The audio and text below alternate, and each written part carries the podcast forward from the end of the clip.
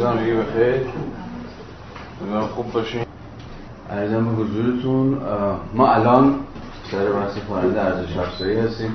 به خاطرتون هست یه ذرهش خونده برید مسئله فصل پنج بود؟ مارکس تو فصل پنج به چه سوالی می‌خواست جواب به نیروی کار و ارزش اضافه یعنی چی؟ به نیروی کار یعنی در واقع همون بحث فرایند کار چه اتفاقی پیش میفته و فرایند ارزش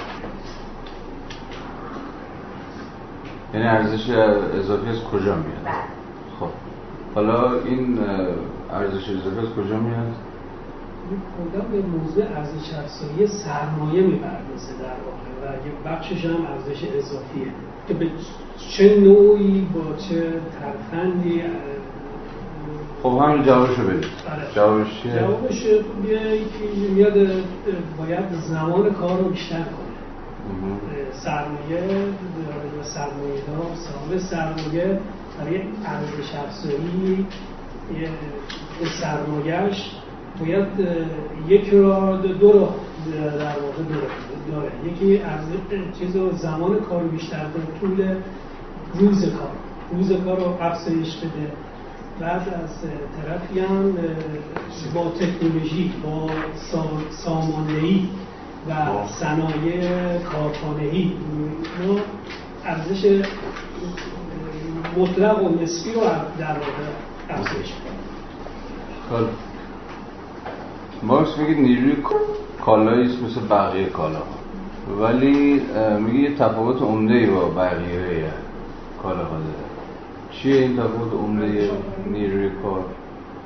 سرچشمه ارزش آفرینی نیروی کار از کجا میاد؟ از به زبان مارکس حرف بزنید سوال اینه.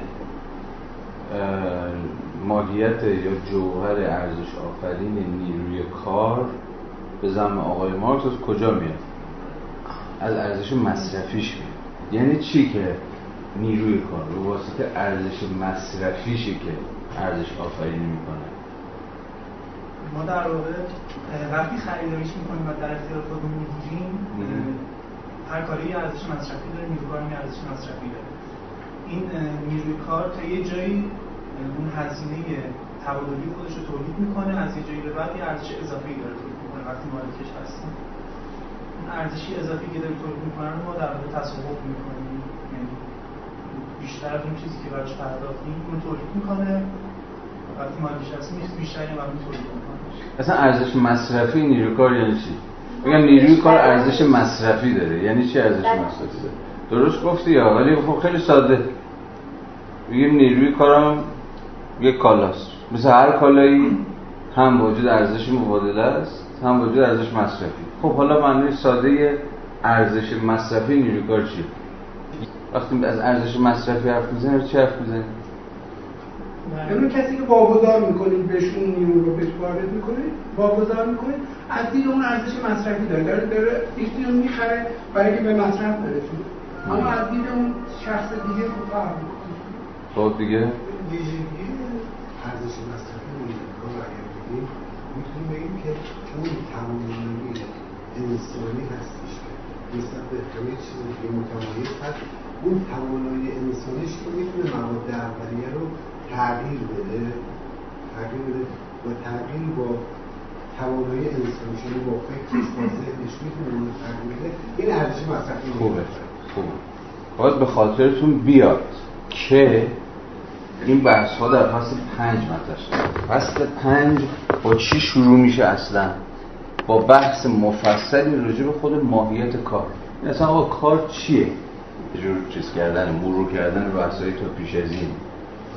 مارکس فصل پنج رو که بسیار از این حیث فصل مهمیه با یه جور فلسفه کار شروع می‌کنه.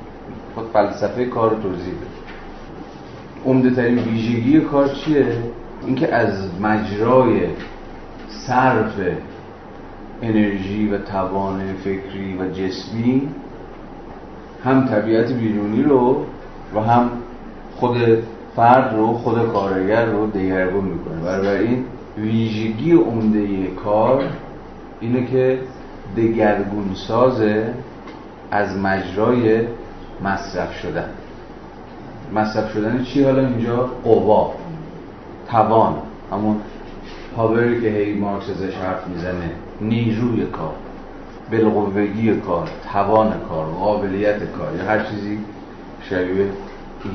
بنابراین ویژگی ذاتی کار که می‌تونه مصرف بشه می‌تونه ورزیده بشه از مجرای ورزیده شدن از مجرای مصرف کردن قوای جسمی و ذهنی هم خود سوژه کارگر و هم جهان بیرون از خودشو دگرگون بکنه منشأ خواستگاه ارزش آفرینی نیروی کار بنابراین ارزش مصرف نیروی کار همون چیه؟ به این معنی که الان ازش حرف زدیم فصل پنجم خط اول.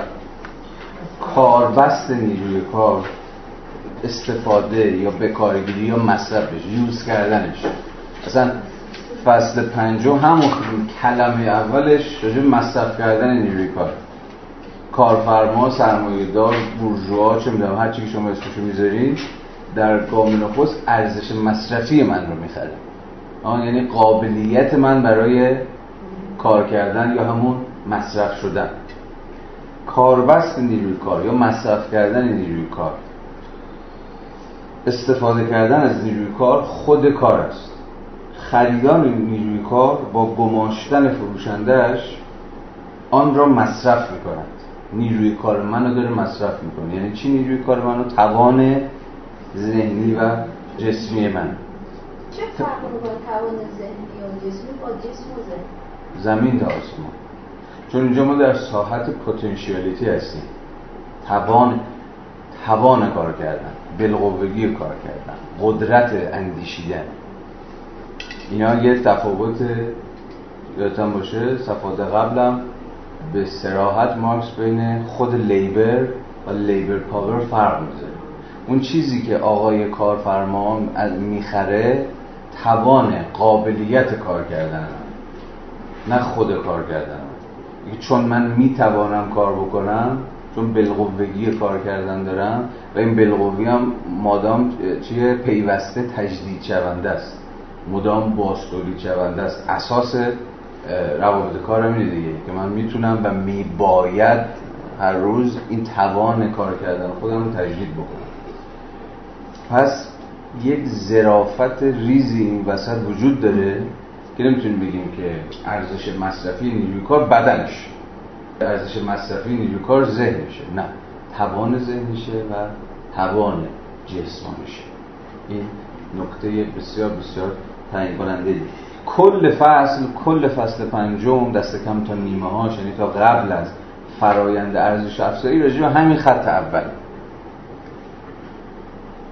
که یعنی چه که کارفرما ارزش مصرفی من در مقام نیروی کار می‌خره و چرا خصلت ارزش افزایی نیروی کار از توانش از بلغویگیش برای مصرف شدن به همون معنایی که از سخن گفتیم برمید حالا من دیگه نمی‌خوام وارد جزئیات داستان بشم. اگر خودتون فکر می‌کنید لازمه که به نظر من لازمه. حتما مروری بکنید تا دوباره متبادل به ذهنتون بشه داستان چرا این تقریبا ده صفحه فصل پنجم از حیث فلسفه کار غنیترین متنیه که مارکس حالا نوشته.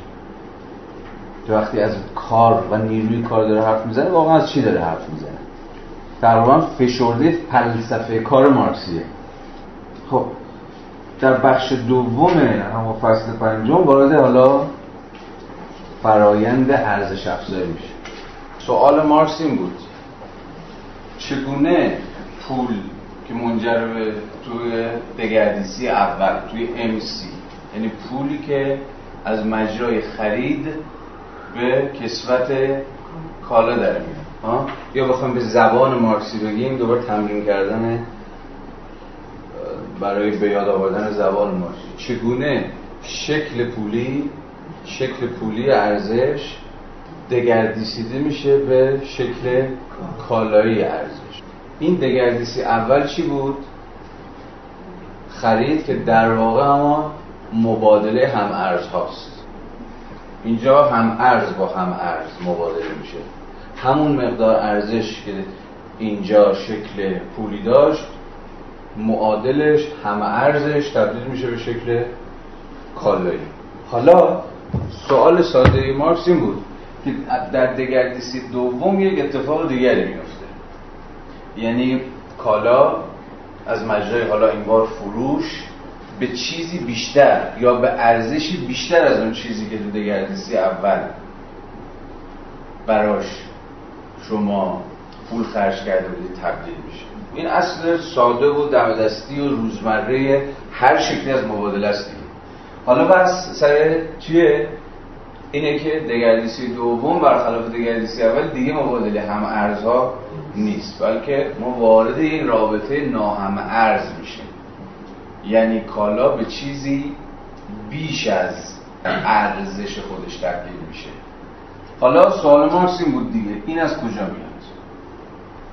این ارزش اضافیه که در دگردیسی دوم تولید شده از کجا میاد؟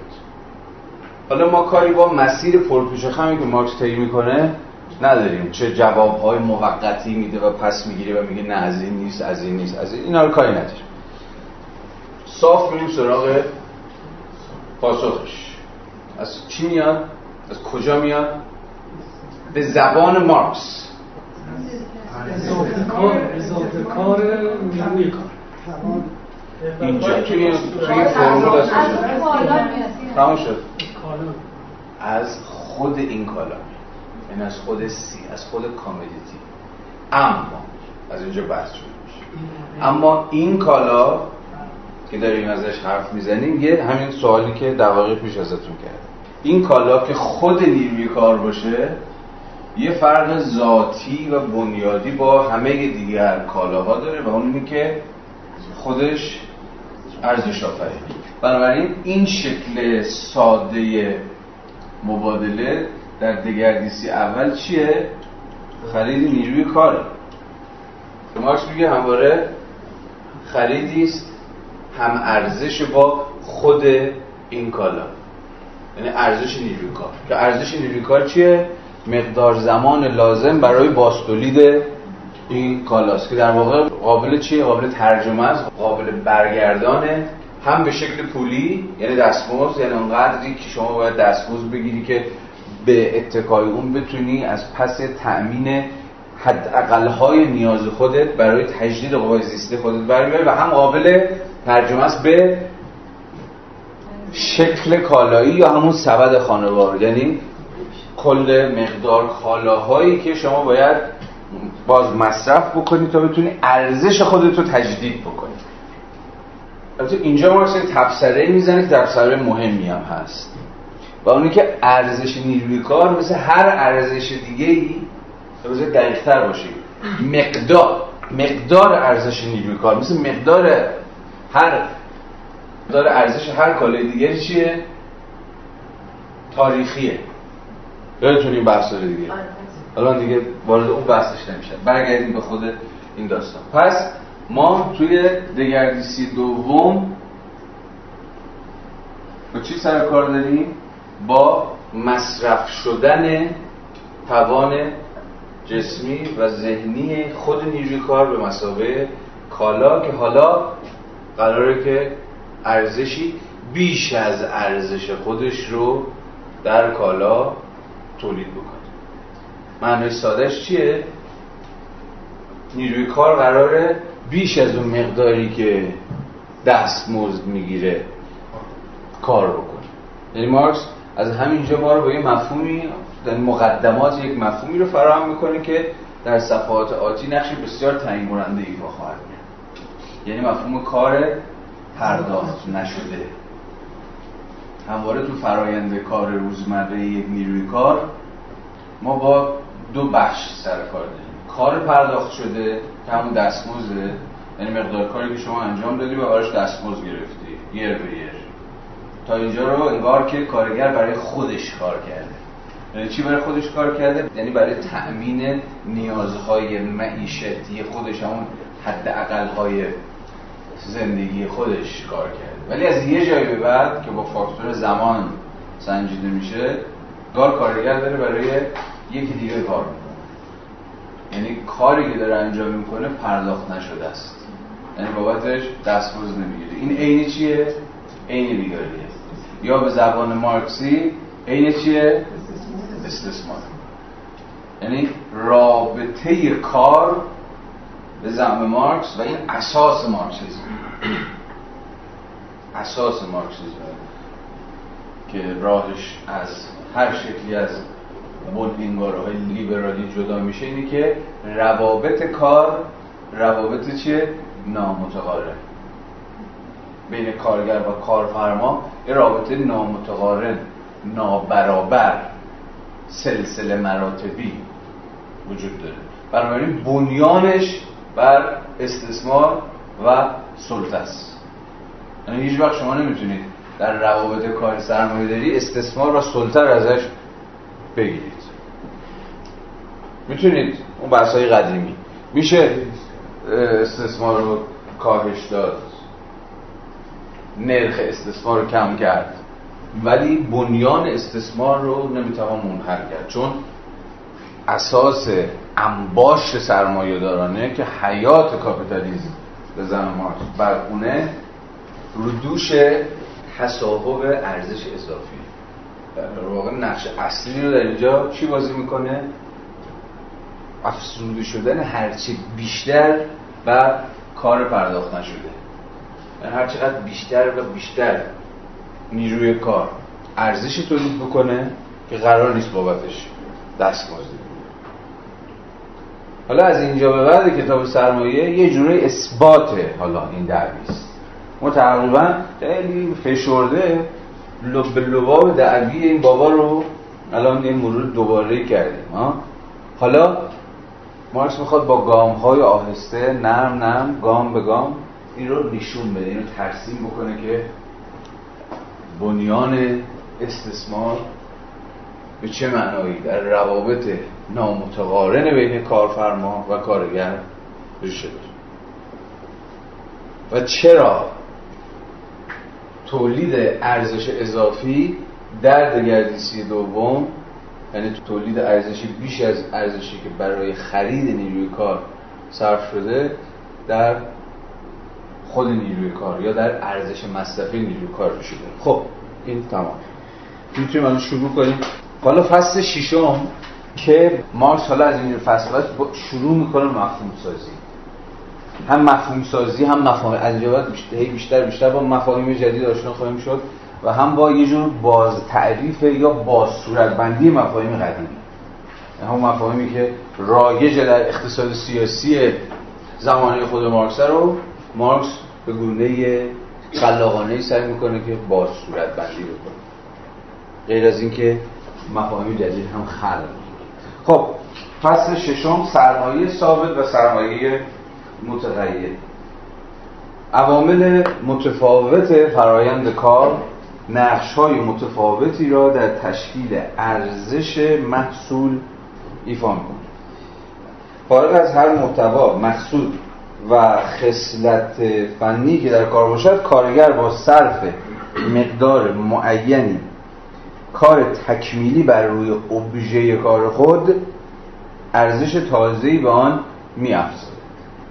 از سوی دیگر ارزش وسایل تولید مصرف شده در این فرایند حفظ و از نوع به عنوان اجزای سازنده ارزش محصول خود را بروز میده یادتونه راجع به این موضوع در فصل پنج صحبت کرده بود راجع به انتقال ارزش وسایل تولید به محصولات در حین خود فرایند تولید. همینجا بود که جواب یکی از پاسخهای احتمالی به منشأ ارزش اضافی در دگردیسی دوم رو هم داده بود. چی بود؟ این پاسخ احتمالی به منشأ ارزش اضافی در دگردیسی دوم؟ که این ارزش اضافی از کجا میاد یکی از پاسخ احتمالیش این بود که از ارزش آفرینی وسایل تولید میاد. از این میاد ماشین نخریسی یا هر وسیله دیگه هر وسیله تولید دیگه در واقع اینه که داره ارزش آفرینی می‌کنه. مارکس این فرضیه رو این پاسخ احتمالی رو بلافاصله رد کرد از مجرای توضیح همین موضوعی که الان خوندیم. چی بود؟ که وسایل تولید حین فرایند کار ارزش جدیدی تولید نمی‌کنن. بلکه از مجرای مصرف شدن چون وسایل تولید در درجه اول ارزش مصرفی داره دیگه به درد یه کاری از مجرای مصرف شدن ارزش خودشون رو منتقل می‌کنن به محصول. حالا در ادامه خواهیم دید که حتی مارکس سعی می‌کنه که یک توجیه ریاضی و یک فرمول ریاضی هم برای این انتقال ارزش وسایل تولید با محاسبه میانگین در واقع کالاهایی که یک وسیله تولید مثلا در روز یا در ماه یا در سال تولید می‌کنه به دست ولی در صورت یه نکته دست کم در صورت بندی مارکس تکلیفش روشنه. با که وسایل تولید منشه ارزش نیستن. اینجا کالا منظور اون نیروی کار تجسد یافته در کالا یا محصول نهایی که منشأ ارزشه یا اون نیروی کاری که زندگی بخشه که اون نیروی کاری که خودش living اصطلاحش هم یادم رفته که بالقوه در کارگر هست همون labor power ی همواره این living labor ه که یا همون نیروی کاره که منشأ تولید ارزشه اون کالایی که یعنی, یعنی کارگر به مسابقه کالا یعنی که منظور اینه کالایی که فرمودید اون کارگر به مسابقه کالا هست یعنی خب. کارگر رو می‌خریم منظورتون اینه یا نه اون نیروی کاری هست که توی کالا در نهایت خب. برای همینه که این بحث دوباره مهم میشه کارفرما چی رو می‌خره؟ بازم برای همین میگه نیروی کار رو می‌خره. یعنی کار زنده رو می‌خره. وقتی من به استخدام شما در میام شما چی منو می‌خری؟ قوه منو. قدرت منو توان منو می‌خری که هر لحظه می‌تونه به فعل در بیاد. هر لحظه می‌تونه ورزیده بشه. هر لحظه عمل بکنه. برای همین مارکس اسمی می‌ذاره کار زنده. همون لیوینگ لیبر. کار زنده است داره داره عمل می‌کنه. این پاور داره اکچوال میشه. توان من می‌خری خود کار من رو نمی‌خری. در واقع کار هیچ چیز جز فعلیت یافتن بالقوگی کار کردن نیست. یعنی خیلی منطقا هم صورت بندی مارکس خیلی روشنه. اما ما کجا با کار مرده سر کار داریم؟ کار مرده چیه؟ دیگه یعنی همون کاری که در کسبت اشیا در کسبت کالاها در کسبت وسایل تولید شیعیت پیدا می‌کنه عینیت پیدا می‌کنه در اونها مندرج میشه. به قول خود مارکس متسلب میشه در کسوت بدن مادی کالاها. این کاری دیگه از مجرای عینیت پیدا کردن میمیره. انگار این شکلی مارکس میگه. بنابراین نیروی کار همون کار زنده است. کالاها به معنای وسیع و گسترده کلمه تا جایی که در حکم ابجکتیو های شدن نیروی کار منن سندی هم بر مرگ خود قابلیت کار کردن یا قابلیتی که از مجرای عینیت یابی فرم پیدا کرده. و می‌دونیم که فرم همیشه در قیاس با کانتنت در قیاس با محتوا میل به چی داره؟ ثبات تسلب و چیزای شبیه. فرم این چیزی که همواره قراره که محتوا رو در خودش تجسد ببخشه. نذاره که مح کانتنت بریزه. ولو بشه. حتی توی مثال چیزم داریم دیگه. بعضا توی فلسفه کلاسیک تعبیر دیگه ای که برای فرم محتوا داریم چیه؟ ظرف و مظروف دیگه نه؟ فرم در ظرف قرار عین چی باشه؟ یک محدوده ای که یک مرزی که یک دیواری که نظر مظروف ولو بشه پراکنده بشه یا هر چیز شبیه برای فرم همواره با حدی از تسلب با حدی از ثبات یا در بحث ما با حدی از مرگ در پیوند. این بحث شما رو بیاد کی میندازه؟ آفرین. بیاد زیمل میندازه دیگه نه؟ در مقام یکی از پدران بنیانگذار جامعه شناسی. یه جورای جامعه شناسی زیمل همین جامعه شناسی فرم محتواست. فرم های اجتماعی در حکم چی هم؟ ثبات بخشیدن به نیروی پیشرونده خود زندگی به مسابقه کانتنت حالا فرم های چیز؟ فرم اجتماعی چی؟ نهادها. مثل دین. مثل خانواده. مثل قانون. این همه فرم فرم هایی که قراره مثلا روابط اجتماعی رو بهشون سر شکل بدن. قالب بندی بکنن. بهشون ثبات ببخشن. مثلا کار نهادها چیه؟ وقتی از institution تو جامعه شناسی حرف بزنه تعریف میشن حتی توی انگلیسی هم متبادر و حتی تو فارسی هم متبادر می‌کنه یه چیز نهادینه شده یعنی چی؟ یعنی ثبات بده. ولی انگار میخ خودش محکم کوبونده. نهادها هم به این اعتبار در حکم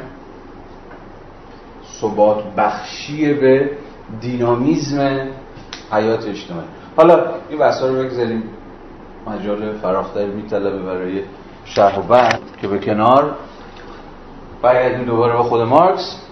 پس دست کم الان دوباره یکی از پاسخهای احتمالی برای منشأ ارزش اضافی دگردیسی دوم دوباره مرور کرد و دوباره به خاطرمون اومد که تا جایی که به وسایل تولید مربوط میشه ارزششون صرفا در حین فرند تولید به محصولات جدیدی که دارن تولید می‌کنن منتقل میشه. خب مثلا ارزش پنبه و دوک بار دیگر در ارزش نخ ظاهر می شود این مثال مفصلی بود که فصل پیش زد و ما خوند بنابراین ارزش وسایل تولید با انتقال به محصول حفظ می شود این انتقال در جریان تبدیل آن وسایل به محصول یعنی در جریان فرآیند کار اتفاق می افتد کار واسطه این انتقال است اما چگونه؟ کارگر همزمان دو کار انجام نمی‌دهد. یکی به منظور افزودن ارزش بپنده و دیگری به منظور حفظ ارزش. خب همینجا خیلی نکته مهمیه. یعنی دو تا کار جداگانه نیست. یعنی کاری که قراره اون بالا دیدین دیگه. گفته بود این انتقال یعنی انتقال ارزش در جریان تبدیل آن وسایل به محصول یعنی در جریان فرآیند کار اتفاق میفته ولی فرآیند کار چیز دوگانه نیست. دو سویه نداره دو بود نداره یه چیزه. از خلال یه بودش از خلال یه وجهش کار ارزش وسایل تولید رو منتقل می‌کنه از یه وجه دیگرش از یه سویه دیگرش مثلا ارزش جدید خلق می‌کنه. نه ما با یک چیز سر داریم با یه جور وحدت در این تفاوت سر کار داریم. یعنی فرنده کار یه روند واحده یه یونیتیه یه واحده ولی واحدی که خود دمزمان داره دو تا کار رو با هم انجام خب؟ به بیان دیگر جمع مقادیری که به چیز واحدی اضافه می شود یعنی به نفت به عنوان محصول منتقل می شود ارزش پنبه است که کارگر روی آن کار می کند به علاوه بخشی از ارزش دوکی که با آن کار می کند او در طی خود عمل افزودن ارزش جدید ارزش های قبلی آنها را حفظ خیلی خوب این روشنه دیگه. این جمله مهمی بود در حین خلق ارزش جدید این کاری که در اینجا داره ورزیده میشه یعنی هم کار ارزش جدید خلق می‌کنه هم ارزش قدیمی رو منتقل می‌کنه. این یکی و در این حال دو تاست. زبان هیگلی و هم دو تاست و در این حال یکی خب؟ اما چون افزودن ارزش جدید به اوجه کار و حفظ ارزش بیشین آن دو نتیجه کاملا متفاوتی است که کارگر در زمان یکسان به دست میآورد هرچند در همون زمان فقط یک بار کار می‌کند خصلت دوسویه این نتیجه را آشکارا تنها می‌توان با خصلت دوسویه کار کارگر توضیح داد. این کار باید همزمان از طریق یکی از خاصیتهایش ارزش بیافریند و از طریق خاصیت دیگرش ارزش را حفظ کند یا انتقال خیلی خوب. متوجه شدین دیگه؟ متوجه الان پیچی که داره سعی می‌کنه یواش یواش باز کنه. خب چگونه هر کارگر زمان کار جدید و بنابراین ارزش جدید میآفریند داره وارد چی میشه؟ می‌تونید حدس بزنید دیگه. داره وارد مفهوم زمان اضافی میشه چون فهم ارزش اضافی بیشتر در گروه فهم زمان اضافیه. چون اساسا بنیاد ارزش زمانه. یا به تعبیر بهتر زمان کاره. این هم همیشه فقط در شکل کار مولد کارگر و به, شکل و به شیوه خاص انجام میشه. ریسنده فقط هنگامی که میریسد بافنده هنگامی که میبافد و آهنگر هنگامی که آهنگری می‌کند زمان کار را میافزاید.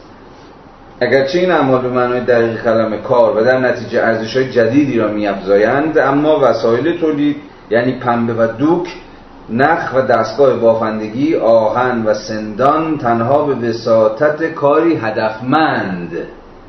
به ترتیب به کمک ریسندگی بافندگی و آهنگری. همون خود چی؟ به مسابقه فعلهای کارهای هدفمند. به عناصر سازنده محصول عناصر سازنده ارزش مصرفی جدیدی تبدیل می شود شکل پیشین ارزش مصرفی آنها ناپدید می شود یعنی چی؟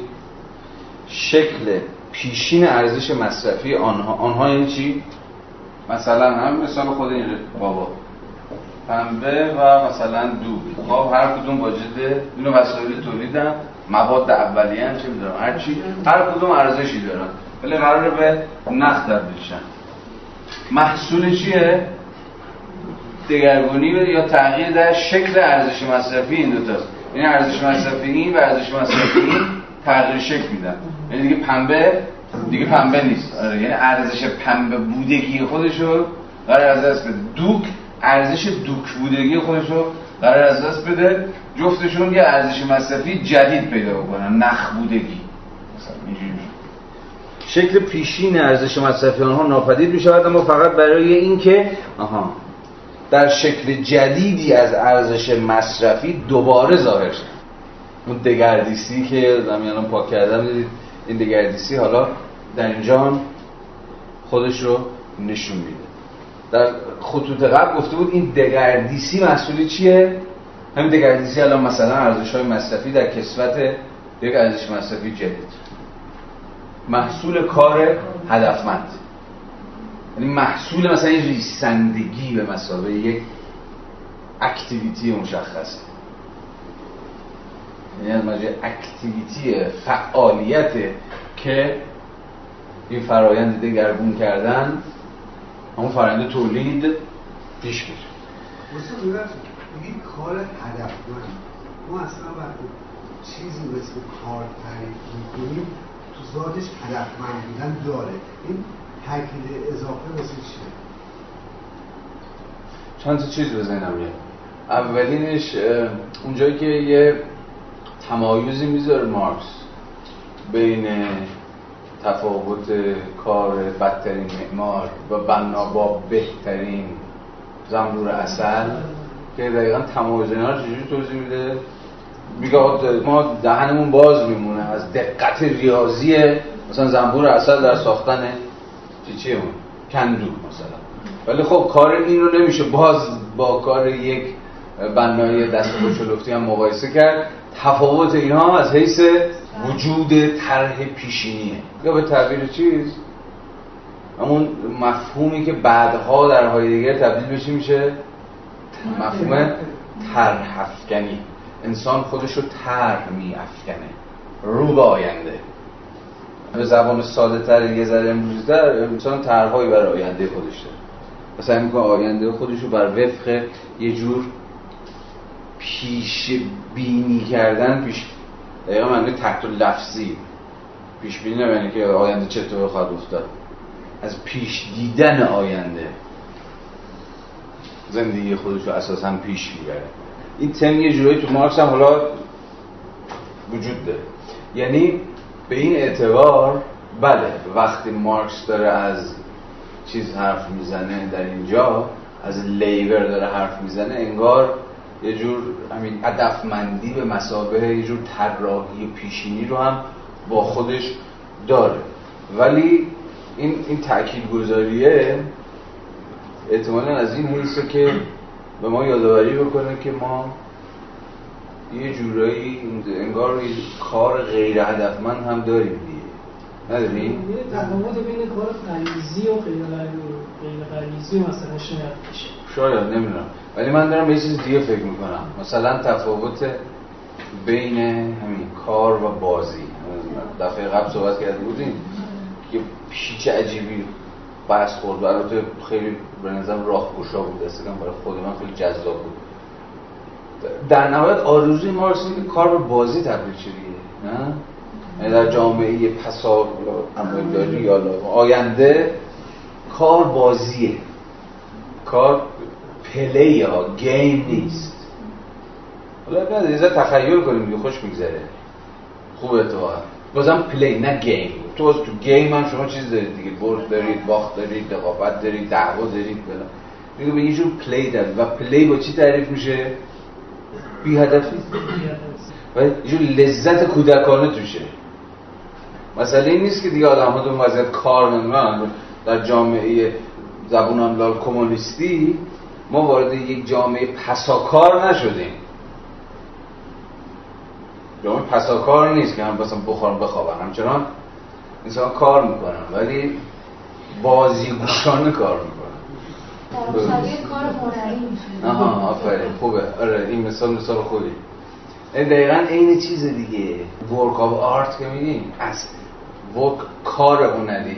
حتی ترجمه بهتر شد اساس کار هنری. کار هنری هم کاره. نمی‌تونی بگی مثلا هدفی نداره. مثلا بی هدف بودنش نیست. ولی خیلی فرق می‌کنه با هدفمندی مثلا کاری مهندسی که می‌خواد پل بسازه. قایتمندی بدون قایت آره قایتمندی بدون قایت آره. یا یه جور چی؟ اصلا خود کریتیویتی خلاقیتی که اصلا اسمش روشه دیگه.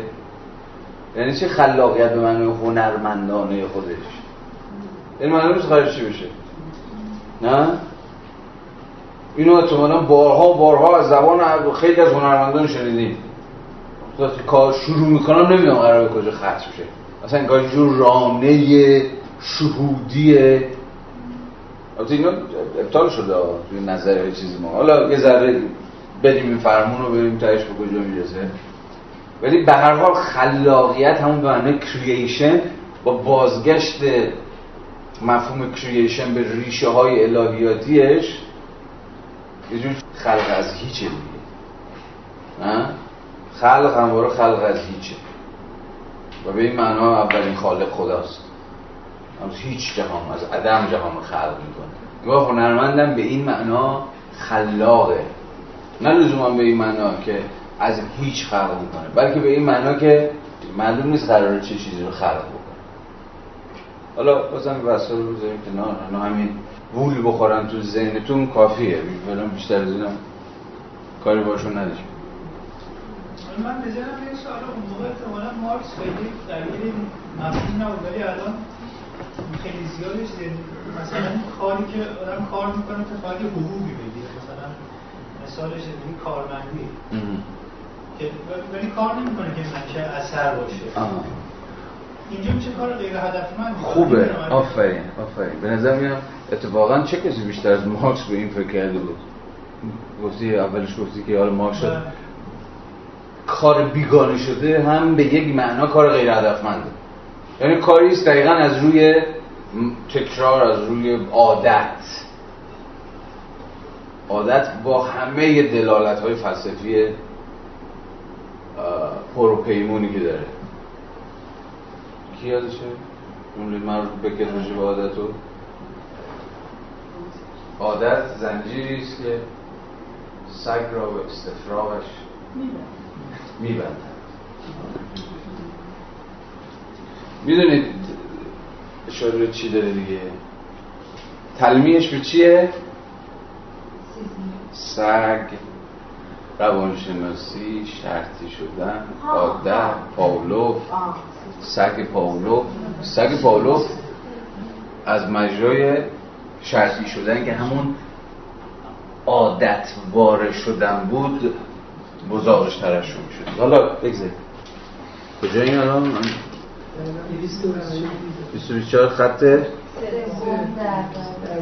سه پاراگراف اول در بررسی فرآیند ایجاد ارزش دیدیم که اگر یک ارزش مصرفی به طرز مؤثر در تولید ارزش مصرفی جدیدی مصرف شود زمان کار لازم برای تولید آن ارزش مصرفی که استفاده شده است بخشی از زمان کار لازم را برای تولید ارزش مصرفی جدید تشکیل می‌دهد. پس این بخش زمان کاری است که از وسایل تولید مصرف شده به محصول جدید انتقال می‌یابد.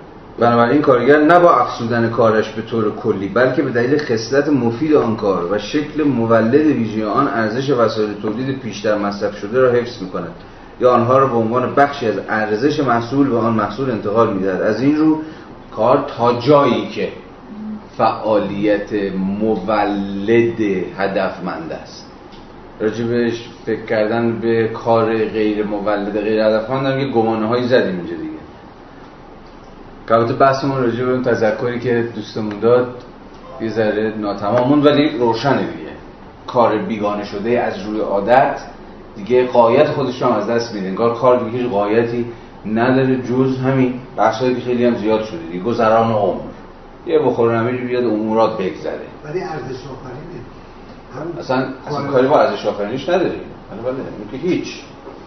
این- که هیچ.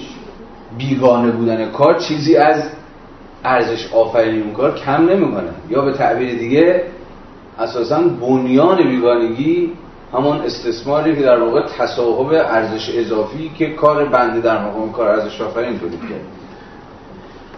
از این رو کار تا جایی که فعالیت مولد هدفمند است تا جایی که ریسندگی، بافندگی و آهنگری و غیره تلقی می شود اینجا می‌تونیم برگردیم به تذکری که دوستمون داد.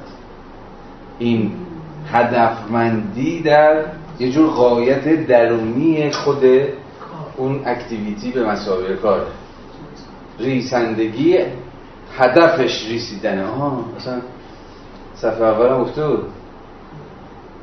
پاراگراف آخر صفحه چیز صفحه 223 چگونه هر کارگر زمان کار جدید و بنابراین ارزش جدید میافرد این امر همیشه فقط در شکل کار مولد کارگر و به شیوه خاصی انجام می ریسنده فقط هنگامی که میریسد بافنده هنگامی که میبافد. هدف یعنی قایت درونی ریسندگی ریسیدن بافندگی بافتن نجاری نجاری کردن و غیره و غیره. ریسندی هم که کیک نمی‌کنه از اون کاری که می‌کنه و برش کار بیگانه شده بازم کارش مولده ما راجع به مولدیش هم صد البته. دقیقا. هدفمندی بله دقیقا. به این معنایی که داریم میگیم. بیگانه بودن کار به این معنا. و فقط به این معنا بیگانه بودن کار نه چیزی از مولد بودنش کم می‌کنه. که الان صحبتش کردیم مثلا هدفمندی و نه حتی چیزی از هدفمندیش کم می‌کنه.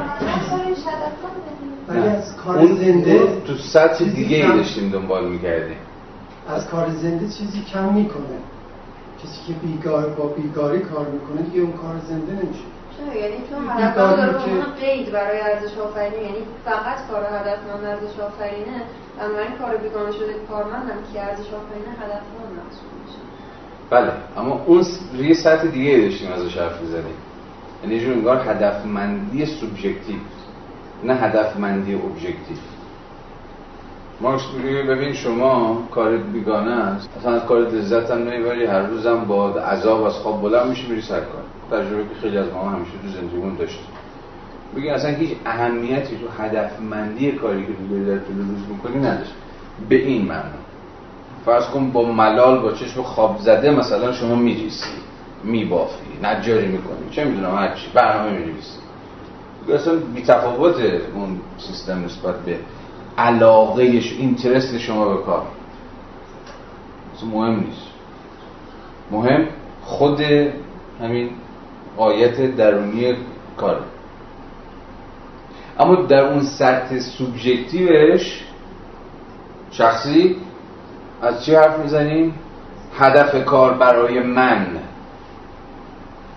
که حالا توی روایت های معاصر حالا ببینیم مثلا توی روانشناسی کار نمی‌دونم روانشناسی رضایت از کار و اینا مثلا خیلی مهمه دیگه.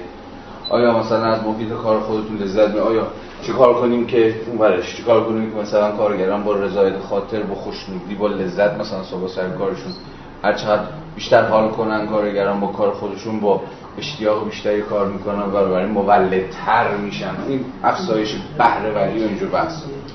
حالا ما فعلا کاری به اون داستان نداریم. من خودم فکر می‌کنم اگر بسم الله شما فرمودید آخر اگر به همون اندازه که هدفمندی برای منشأ اثر داره بیشتر میشه به همون اندازه بازدهی بیشتر میشه. آره. نمیشه آره. اما اما باید حواستون باشه که اینجا بحث واسه بازدهی نیست. الان ما از این صحبت نمی‌کنیم. خب حالا چیکار بکنیم که بازدهی اون productivity مثلا بیشتر بشه؟ الان بحث واسه راجع این حرف نمی‌زنه. این بعدها می‌تونه محل بحث برای خود مارکس هم محل بحث خواهد شد دیگه. یکی از راه های تولید بیشتر ارزش اضافی چیه؟ productivity ه productivity بیشتر. یعنی یه کارگر چیز بیشتری تولید کنه. در واقع ارزش بیشتری تولید کنه. حالا مثلا از مجرای بهبود تکنولوژی ها خط تولید بهتر حالا فاکتورهای دیگه هم می‌تونه بیاد وسط. رضایت ذهنی هم می‌تونه اینجا بیاد وسط. هنوز تو زمان مارس خب ما تو وضعیت پیشا تیلوری هستیم دیگه. تیلور بنده همون علم مدیریت و کارگران چگونه بیشتر درگیر خود فرنده کار بشن اینا. هنوز خیلی مثلا رضایت ذهنی افراد اصلا محل بحث نیست. رضایت ذهنی یا رفاه ذهنی هم امروز میگم. شدین رفاه ذهنی. یا همون رضایت ذهنی. الان خیلی هم تو علم مدیریت خیلی جدی هم در علم روانشناسی خیلی جدیه که در نهایت مسئلهشون بر سر میزان بازدهی. ولی اینجا ما راجع میزان بازدهی صحبت نمی‌کنیم. حالا این تعطیلش کنیم.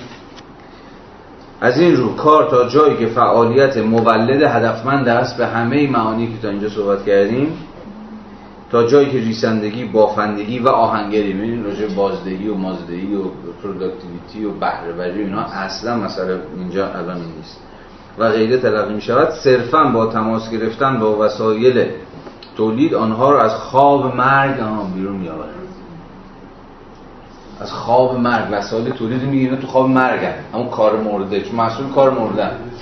همون بحثی که فرم و بازی کرد عینیت یابی و اینجور داست روح زندگی در آنها میدمد تا به عوامل فرایند کار تبدیل شود. اینجا اینجاست مفهوم کار زنده رو داره به شکل تلویحی مثلا کار زندگی آها. اصلا تو ترجمه living labor. کار ز... نه فقط کار زنده بلکه کار زندگی بخش. living labor. انگار داره زنده هم مثلا تو همینجا داره میگه دیگه. داره روح چیز میدمه. روح زندگی رو در کالبد مرده این کالا میدمه. روح زندگی در آنها میدمد تا به عوامل فرندکار تبدیل شوند و خود با آمیختن با آنها کار رو داره میگه. محصولات جدیدی را به وجود می آورد اگر کار مولد خاص کارگر ریسندگی نبود او نمی‌توانست پنبه را به نخ تبدیل کند و بنابراین نمی‌توانست ارزش های پنبه و دوک را به نخ انتقال دهد. فرض کنید که همان کارگر حرفهش را به نجاری تغییر می‌داد. وی باز با یک روز کار به موادی که روی آنها کار می‌کرد ارزش میافزود. بنابراین می‌بینیم که افزودن ارزش جدید نه به واسطه کار او در مقام ریسنده یا نجار به طور خاص بلکه به علت کاری که به طور عام انجام می‌دهد یعنی کار مجرد.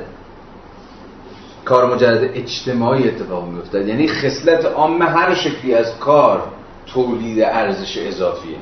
حالا اینجا در کسفت یه کار خاص مثلا ریسندگی آنجا در کسفت یه کار خاص دیگه مثلا نجاری. و همچنین می‌بینیم که ارزش افزوده کمیت معینی دارد. یعنی مقدار مشخصی از ارزش از مجرای کار اضافه میشه به وسایل تولید. اون چیزی که در ادامه خواهیم دید اسمش میشه سرمایه ثابت.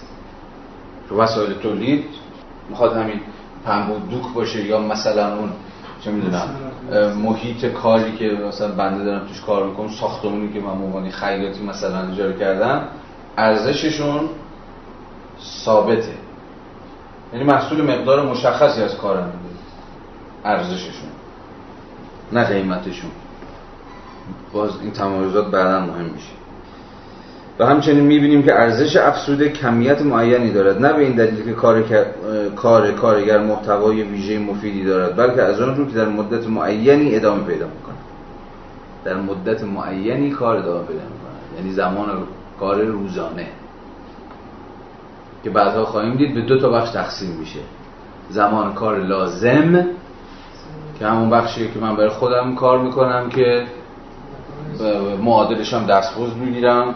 باشم زندگیمون میچرخونم وسایل حداقل های مورد نیازم رو تامین می‌کنم و زمان کار اضافی که برای خودم کار نمی‌کنم بلکه برای تو کار می‌کنم. هر ارزشی که در زمان کار اضافی یعنی ساعاتی بیش از ساعاتی که من معادل ارزشی که تولید کردم دستمزد گرفتم میشه مبنایی برای تولید ارزش اضافی. از سوی کار ریسنده بنا به خصلت عام و مجردش یعنی صرف شدن نیروی کار انسانی ارزش جدیدی را به ارزش های پنبه حدود میافزاید. از سوی دیگر همان کار ریسندگی به دلیل خصوصیت ویژهش به عنوان فرایندی مشخص و مفید هم ارزش های وسایل تولید را به محصول انتقال می‌دهد و هم آنها را در آن محصول حفظ می‌کند. به این ترتیب خصلت دو سویه محصول کارش در یک دوره زمانی واحد پیدا می شود با افزودن صرف کمیت معینی کار ارزش جدیدی افزوده می شود و از طریق کیفیت این کار افزوده ارزش های پیشین وسایل تولید در محصول حفظ می شود چقدر میگه؟ این اثر دو سویه که از خصلت دو سویه کار ناشی شده است در پدیده‌های متعدد کاملا به وضوح ظاهر می شود صفحه 226 پاراگراف آخر. زغالی که زیر دیگ می سوزد بدون برجا گذاشتن رد و اثری ناپدید می شود همینطور روغنی که با آن محور چرخها رو گریسکاری می کند مواد رنگی و سایر مواد کمکی نیز ناپدید می شود اما بار دیگر در خواص محصول پیدار می شود این در واقع این مثال ها رو داره می‌زنه تا اون داستان اما انتقال ارزش رو توضیح بده خب ما به طرز خودمون هم به طرز شهودی با این قضیه تو زندگی روزمره مواجه میشیم. زغالی که زیر دیک میسوزه و ناپدید میشه ولی عملا خواستش انگار یا کارکردش با انگار هیچ جورایی داره منتقل میشه. مواد خام جسمیت محصول را تشکیل میدن.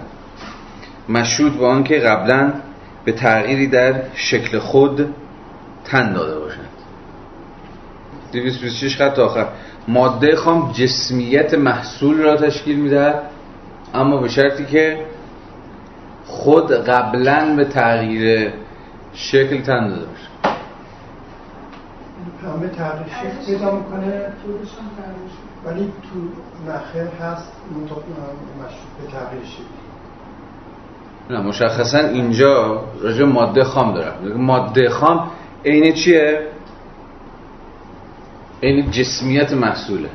مثلا هم شیشه اما یا ماده خام شیشه این جسمانیتشه دیگه. آره یعنی به زبان بی زبانی داره میگه خود ماده خام به ماه و ماده خام هم وجود نداره. خود ماده خام هم خود محصول یه تغییر شکل در واقع چیه؟ طبیعته.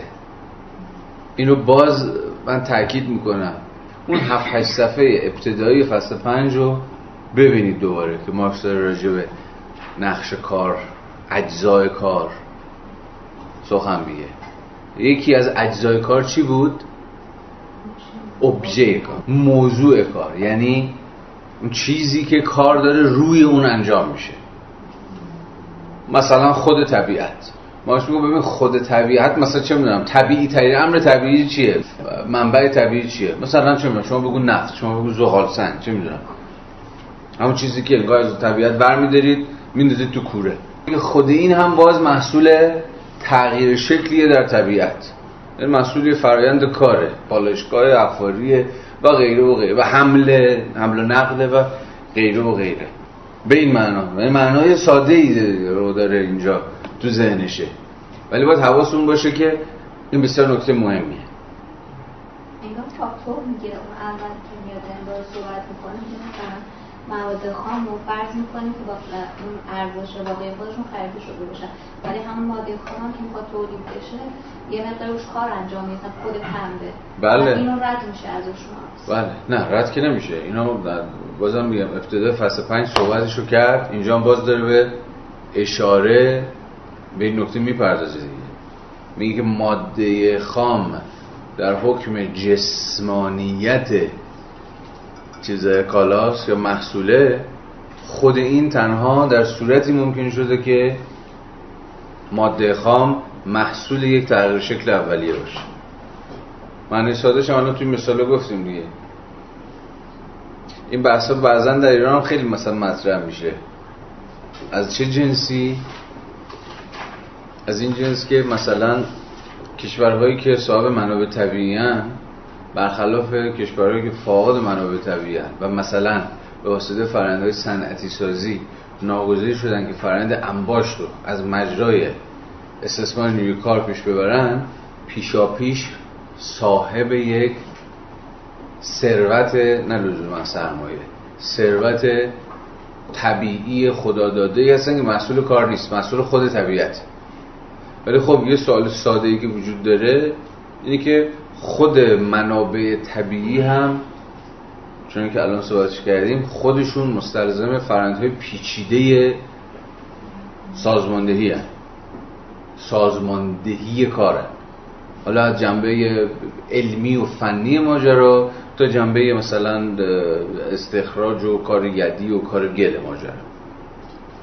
یعنی به زبان ساده هیچ منابع طبیعی منهای کار وجود نداره. حالا میشه راجع به سهم نیروی کار یا سازمان کار در ارزش منابع طبیعی حرف زد. مثلا ارزش نفت مثلا یا به تعبیر بهتر در اینجا. قیمت نفت چقدر محصول نیروی کاری که مثلا داره روش کار می‌کنه.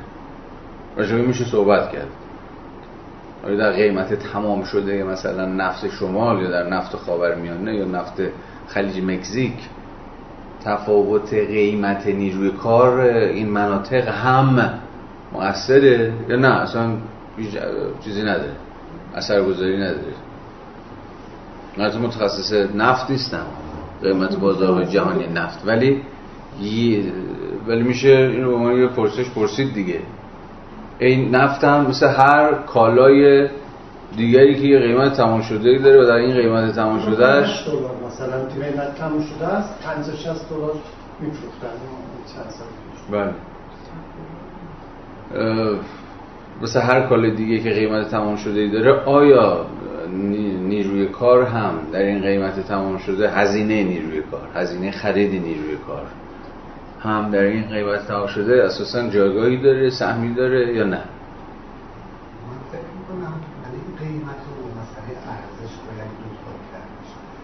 وقتی راجع به قیمت صحبت می‌کنید دارید توی کار توی نظام سرمایه داری با یک کار معین دارید. صحبت می‌کنید طبیعتا قیمت ها می‌تونن کاملا فرق ولی ارزش یه چیز دیگه است. بله. الان من قیمت پرسیدم. گفتم در کار نفت به مسابقه کالایی که قیمت تمام شده داره ارزشی دارم صحبت نکنم کوتاه خدمتتون بگم نه واقعیت این که در رابطه با مسائل معدنی نمیشه اون ارزش کار برابر با اون چیز محاسبه کرد. مقدار مس... نیروی کاری که گذاشته میشه. مثلا همونطور که سون گفتم بودن یک گشت نفت هزینه ای رو که می‌بره برای تولیدش که بیاد و بیاد برسه به کشتی تعبیر کشتی داده بشه که برای فروش چیز بشه شاید بشه بشکه ده دلار. حالا فرق می‌کنه توی دریا توی اقیانوس بله. یه مثلا خشکی اینا یه چند دلاری قیمتشون تفاوت داره. منتها خب 60 دلار فروخته میشه. یعنی اون مقدار چیزی که هستش شاید در 12 دلار بیشتر نیروی کار چه به لحاظ وسایل تولید و چه به لحاظ الان مثلا ما تو ایران با چه قیمتی تولید می‌کنیم با توجه به عقب افتادگی های تکنولوژیک و اینا؟ ما متاسفانه داره عقب افتاده از این لحاظ عقب افتاده رقم بالا گرون مثلا فرض کنید که تو 11 12 دلار در بشکه هزینه میشه برای اینکه ما نفت رو بیاریم به تو اسکله در واقع به کشتی بدیم اینا بره ولی 60 دلار فروخته میشه.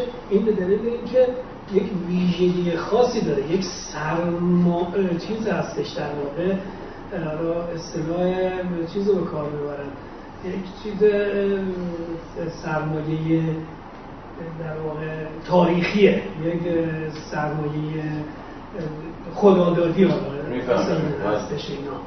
به این دلیل یا مثلا فرض کنید همین شاد طلا. روی طلا هم میشه همین چیزی معدن طلا. خیلی خوب سخته سختتر از نفته. توی یه تون امکان داره یک گرم طلا بشه استخراج کرد. هزینه زیادی گذاشته میشه. ولی بازم اونجا برابر ارزش کارش نیستش. مقدار طلا بله. روی چیز یک ویژگی خاص نفت رو نمیشه چیز کرد. برابر همون مقدار نیروی کاری که گذاشته میشه ارزش برش گذاشته. خود اینا قبلا صحبت کرده بودیم قیمت میشه قیمت نمیشه ارزش میشه ولی قیمت آره. کمیابی قابل ترجمه و ارزش هست. خب همین رجوع کمیابی حالا رجوع یه چیزی مثل طلا کمیابی طلا اصلا چیز طلا روی کمیابی شدی و این کم کمیابیش هم به چیزش هم خیلی ربط داره دیگه.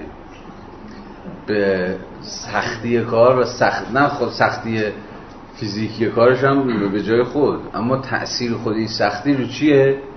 زمان کاری که شما باید صرف بکنید تا مثلا طلا پیدا بکنید طلا استخراج بکنید و چیزای شبیه این. و خب این یعنی از کمیابیش تا چیزش تا در واقع بالا بودن ارزشش و طبعا بالا بودن قیمتش تا حدی با همین اصل کمیابی قابل توضیحه. ولی نفت احتمالا نه. تا به فاکتورهای دیگه است. بعد خود بازار دیگه. خود مثلا بازاری مثل اوپک که از روزی که شکل گرفت قرار بود که نقش آفرینی کشورهای صاحب نفت باشه برای در واقع بالا بردن قیمت نفت از راه یه جور تولید انحصار دیگه یا به دست گرفتن انحصار. تنظیم عرضه نفت کاملا یکی از چیز شده ترین مدیری یکی از مدیریت شده ترین بازارهای جهانی نفت دیگه. کاملا میشن تصمیم می‌گیرن که آقا دقیقا الان مثلا در این ماه چقدر کشورهای اوپک توضیح بکنن؟ عرضه بکنن در بازار که مثلا با توجه به نرخ متوسط تقاضای جهانی بازار مثلا به هم نخوره یا بالا پایین نشه. حالا چه فاکتورهای تاریخی مداخله می‌کنه که مثلا قیمت نفت توی دوره های مثلا چه به 100 دلار هم می‌رسه در یه دوره مثلا 20 دلار هم به زور فروش میره خب اینا به نظر میاد فاکتورهای سیاسی و امنیتی و, و مجموعی از عوامل دخیل که حالا الان محل بحثش نیست زیمت اضافه شد که شما صحبتتون الان گفتید. خب ما فقط این در واقع هزینه استخراج رو که میگیم 11 دلار وقتی که به شکل جهانی متوسط جهانی بگیریم میره بالا. چرا؟ به خاطر که مثلا توی چین همین هزینه هم برای فرض کنیم یک چای نفتی که می‌خوام بزنم همین هزینه ای میشه که توی ایران زده میشه. توی ایران ما توی منطقه فرض کنیم که در روز پنج هزار بشکه در می‌تونیم استخراج کنیم از یک چا توی جایی مثلا داشتیم. ولی توی چین هفتاد بشکه. به همین دلیل که متوسط قیمت هم این روی این تاثیر داره. فهمیدم. سطح جهانی و اینا. فهمیدم. خیلی بفهمید. این در مقام مقایسه با که فهمیدی نفت یک مسئله که داره اینه که فرآیند شکلگیریش میلیون ساله.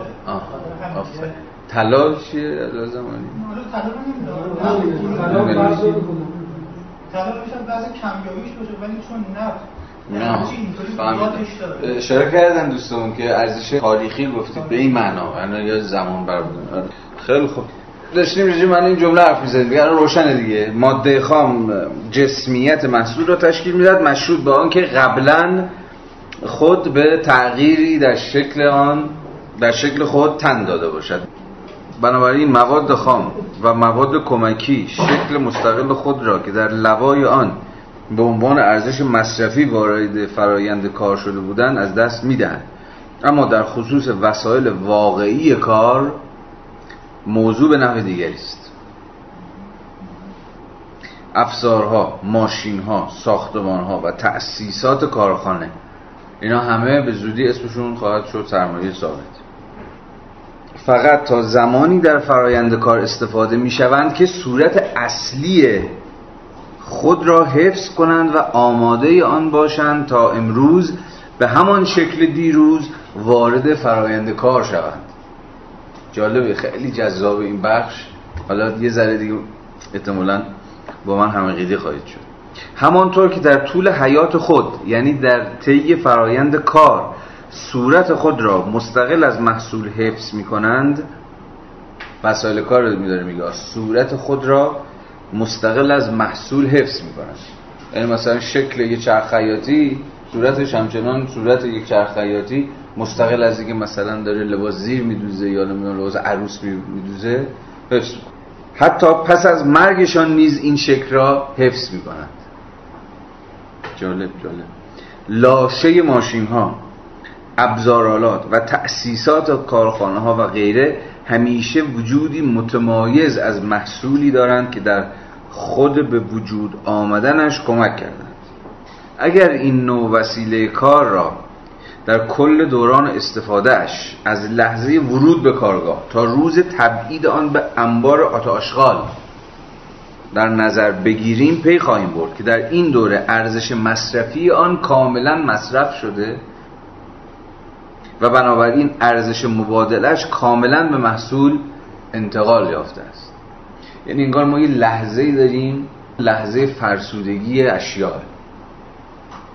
لحظه فرسودگی اشیا همون لحظه که به تمامی ارزش مبادله خودشون رو منتقل کردن به کالاها یا همون محصولاتی که دارن تولید می‌کنن. مثلا اگر یک ماشین ریسندگی ده سال دوام داشته باشد اون فرسودگیه در پیوند با زمان مفید مصرف پذیریش. همون چیزی که میگیم دوام انجام داره میگه. عموما یه تصور چیز وجود داره دیگه. یه تصور استاندارد وجود داره الان. بهش چی میگیم؟ عمر مفید نه؟ الان صحبت آقا عمر مفید و مثلا هواپیما عمر مفید یک ماشین مثلا مصرفی فلان. یه عمر این معنای عمر مفید چیه؟ دقیقا چیزی که مارکس اینجا در ازش حرف می‌زنه همین معنای عمر مفیده یعنی دوام یک کالاست. یعنی مقدار زمانی است که کالا می‌تونه مصرف پذیر باشه. یا به تعبیر دیگه ای ارزش خودش رو منتقل کنه به کالای دیگه. اما همینجا قبل از اینکه خطوط بعدی مارکس رو بخونیم یه نکته احتمالا به ذهن همه شما رسیده دیگه نه؟ که کالاها عموما بیش از عمر مفید خودشون. حالا به ویژه مثلا چه می‌دونم در کشورهای مثل ما مثلا کار می‌کنن. یعنی حتی بعد از فرسودگیشون. یعنی مثلا سالهاست که شما باید اینو بندازی دور. چرخ خیاطی دیگه مثلا وا رفته. ولی می‌بینی که برو مثلا چل ساله که مثلا داره باش اتو می‌زنه. یه چیز می‌دیدم هفته پیش. این فارغ از بحث امروز به نظرم حتما ببینید. ببینید متوجه میشید چرا. آن مرد با ماک آمد. مستندی راجع به اسقر غنچی. اسقر غنچی مؤسس کارخونه های ایران کاوه قبل از انقلابی که ماشین های سنگین تولید می‌کرد. و خب بعد از انقلاب هم کارخونهش طبعا مصادره شد و اینا و خودش هم تا پای اعدام هم رفت. ولی خب چون تو جنگ به تخصصش نیاز داشتن چون وسایل سنگین و اینجور چیزا بود در رفت. بسیار برای فهم تاریخ اقتصادی این مملکت مستند راهگشا و بصیرت افزایز بخواستم اینو بگم. اونجا مثلا اصلا قنچی میگه آقا این ماشینای ماک من 80 سال دارن توی 70 سال 80 سال داره. این جاده های ایران کار می‌کنه. میگه آقا ماک آمریکایی 10 سال تو جاده اونم جاده های آمریکا 10 سال 20 سال کار می‌کرد. ولی ماکی که من تولید می‌کردم 80 سال زیاد گفتم. چون اینا دهه 40 شروع کردن. 50 ساله که داره کار می‌کنه تو جاده های مثلا چیز ایران. خب اونم به زبان بی زبانی داره چی میگه؟ یعنی یک کالا در اینجا یک ماشین سنگین بیش از عمر مفید خودش. یعنی این خیلی بیشتر از ارزش خودش خدمت کرده. حالا اینجا نمی‌تونیم بپرسیم که آیا مصرف یک کالا بیش از عمر مفید خودش مترادف با تولید ارزش نیست؟ یعنی که شما پنج سال مثلا از این ماژیک استفاده کنید 20 سال از این کار بکشید یا هر وسیله دیگه خب الا ماشاءالله تو زندگی هممون هست دیگه. حالا ویژه قدیمی ها بیشتر این داستان رو داشتن. یا از اون مهمتر یه موضوع دیگه. خود هر چقدر میریم عقبتر اینا یه چیز هم هست. بعضا قدیمی ها اینو ازشون زیاد شنیدیم. به نظر میاد که یه ذره گویا یه جور نوستالژیه. ولی من هر چقدر بیشتر دقت کردم دیدم نه ربطی نوستالژی نداره. شنیدید قدیمی ها می‌گفتن حتی ما هم به ویژه مثلا در 60 ها این تجربه رو داریم. که آقا کیفیت کالا هر چقدر میریم عقب عقبتر بهتر بود. هر چقدر جلوتر اومدیم انگار کالاها فساد پذیرتر شدن. یعنی عملا با موادی ساخته میشن که مثلا بعد از یه سال دو سال پنج سال عملا دیگه کار نکنن. یا کار بیفته برای که چرخ تولید بتونه بچرخه؟ مدیریت میگن که مثلا 40 سال 50 سال پیش تقریبا توی کشورهای اروپایی و آمریکایی ارزش یک کالا یعنی کیفیت بالا دقیقا تعریفش این بود که چقدر عمر می‌کنه. و به مشکل خوردم داشتم ورشکست می‌شدم. دقیقا. حالا این خود یکی تناقضات سرمایه‌داریه دیگه که خب به واسطه چیه؟ نیاز سرمایه‌داری به رشد. سرمایه‌داری بدون رشد اقتصادی نمی‌تونه دووم بیاره. یعنی این چیز دیگه این وسواس رشد. و خب این مستلزمه اینه که کسب و کارها رونق داشته باشن و یکی از شرطهای کسب و کارها وجود تقاضاست یکی از شروط تقاضا اینه که کالاها تموم شن کالاها مصرف شن. و خب این چرخ باید بچرخه. و خب این هزار یک پیامد برای خود طبیعت خواهد داشت برای جهان برای جهان زیستی ما خواهد داشت و غیره و غیره. باز من یادم در دوران کودکی شد مثلا سی سال پیش یه مستندی می‌دیدم اصلا تو ذهن من حک شده که می‌گفت کارخونه ولکس واگن آلمان در دهه هفتاد میلادی یه ماشینی ساخت با موادی یعنی آلیاژی بتونسته بودن به یک آلیاژی برای تولید بدنه ماشین برسن که دست کم 50 سال می‌تونست دوام بیاره و نه مثلا زنگ می‌زد نه خراب می‌شد نه و به شدت هم استحکام فلان اینا داشت. ولی با شکایت دیگر کارخونه ها دیگر کارخونه های ماشین سازی که این بیاد دیگه ما جمع کنیم بریم دیگه کی ماشین بخره 50 سال دیگه هم پیداش نمیشه اصلا جمع شد. در صورتی که کاملا الان تکنولوژیک این چیزا هست. تکنولوژیکی این ظرفیت هست که شما این چیزی بسازی که سالهای سال کار بکنه یعنی لامپیه که 110 سال روشنه این مستند چیه؟ راجب دوام کاله هاست و اینکه چگونه سرمایه داری به گونه کاملا حساب شده و برنامه‌ریزی شده کاله های بی دوام تولید می‌کنه. یکی از این مثاله که رفتیم سراغش هم لامپ چیز بود. اصلا راجب لامپا بود. که در واقع 110 سال این لامپ در آلمان روشنه. جنس چیز هم نیست اون شمع حمام نمی‌دونم چی چیه توی اصفهان اینا هم نیست. کاملا با یه تکنولوژی مشخص ساخته شده و بعد سریع که می‌تونی لامپای که نسوزه. ولی خب لامپای بزرگی نسوزه که خب عملا ورشکستگی نیمی از مثلا صنعت الکترونیک و اینجور داستان حالا خلاصه سرتون در نیرم به نظر میاد که این وسط کلی موضوعات حاشیه‌ای جذاب برای اندیشیدن هست سرمایه در دوران رقابت با سرمایه‌داری در شرایط مالی و تجاری خیلی تفاوت می‌کنه اون چیزی بله. که شما میگید که دوران رقابت بوده و ابتدایی رشد سرمایه‌داری بوده ناچارن برای اینکه رقابت کنن و بازار رو بگیرن تهیه می‌کردن که دوام بیشتری داشته باشه بعد از طرف دیگه مصرف کننده طوری بود که کالایی رو که می‌خرید تمام تفکرش حالا باز ما به خاطر که سنمون بالاتره می‌دیدیم. مثلا فرض کنید که یه رادیویی که میخریدن این رادیو برای آب تا آخر عمر بود. آفرین. یعنی هیچ کسی به فکر که عوضش کنه نبود. آفرین. همین نکته. اصلا این یکی از دلایلیه که نسل ما اساسا نوستالژی نخواهد برای اینکه اصلا با اشیا نوستالژی اینجا منظور نوستالژی با اشیاست. برای اینکه با اشیا زندگی نمی‌کنه که. چون این اشیا هنوز چی نشدن امروز نیومده. من مطمئنا این هیچ وقت برای نوستالژیک نمیشه. چون یه سال نه دو سال دیگه این ایش بنزم دور. ولی مثلا چون تلویزیونه که من سونی که بابای من مثلا سال 64 خرید هنوزم تو خونه ما داره کار می‌کنه. یه تصور یه چنین چیزی که ما با کالاها زندگی بکنیم یعنی با کالاها یعنی همین خاطره داشته باشیم به تا حدی همین مستلزم هم دوام کالاها بود هم خود این صنعت خود مدی که انقدر عمر کوتاهی نداشت. چیزایی که راجع این موبایل ها میگن میگن هر روز مثلا متوسط یه مدل سامسونگ مثلا داره تولید حالا مثلا همش بازیه دیگه. عداست ولی خیلی نکته مهمیه. نسل ما نمی‌تونه نوستالژی داشته باشه نخواهد داشت. ولی ببین این نوستالژی چیزی هی داره گنده میشه. این نوستالژی بازی که الان یقه همه ما رو گرفته دیگه. منم دارم شما هم دارید. خب برگردیم به متن.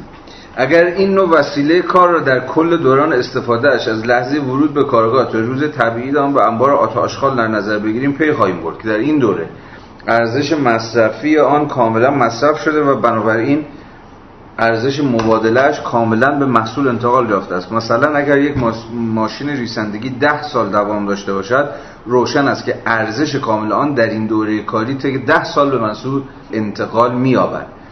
یعنی انگار هر روز مقداری از ارزشش متناسب با تعداد کالاهایی که مثلا داره تولید می‌کنه داره منتقل میشه. یعنی شما می‌تونید اون ده سال رو تقسیم بر تعداد کالاهایی بکنید که در بازه های زمانی مشخص داره تولید میشه. یعنی می‌تونید نشون بدید که مقدار ارزش اون چه یا من چه مقدار از ارزش اون وسیله تولید در هر کالای واحد داره منتقل میشه یا نفوذ می‌کنه.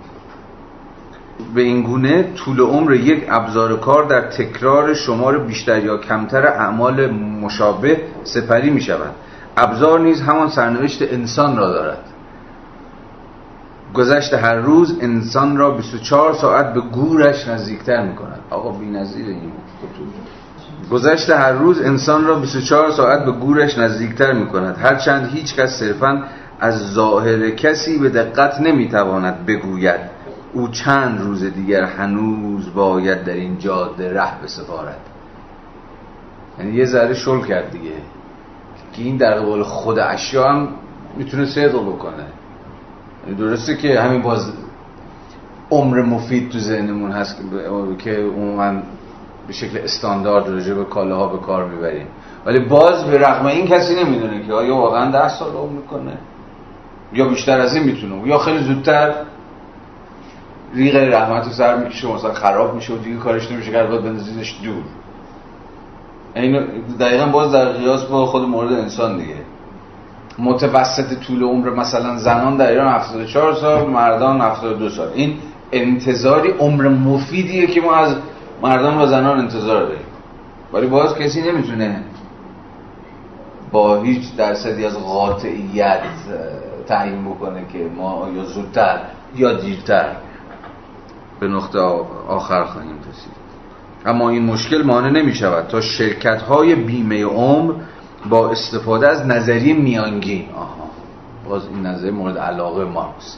یعنی مارکس دید دیگه جا به جایی میگه آقا استثناء وجود دارن در تو همه چیز. تو زمان کار مثلا تولید برای تولیدی کالا هم استثناء وجود داره. ممکن یه بابایی باشه یه دیواری رو که به شکل میانگین در پنج ساعت یک نقاش رنگ می‌زنه رو یه ساعته قال رو بکن. ولی میگه اون نیست که مهمه. میانگین اجتماعیه که مهمه. عمر مفید کالا همون نظریه میانگینه بس کالاست تا شرکت های بیمه عمر با استفاده از نظریه میانگین نتایجی بسیار دقیق و از آن بیشتر نتایج پرسودی درباره طول عمر افراد بگیرن همین امر در خصوص ابزارهای کار صادق است. بنا به تجربه معلوم می شود که عمر میانگین یک ماشین خواهد چه مدت خواهد بود؟ خب اینم جواب. جوابی برای که خب آقا تو از کجا میارین این طول عمر مفید رو؟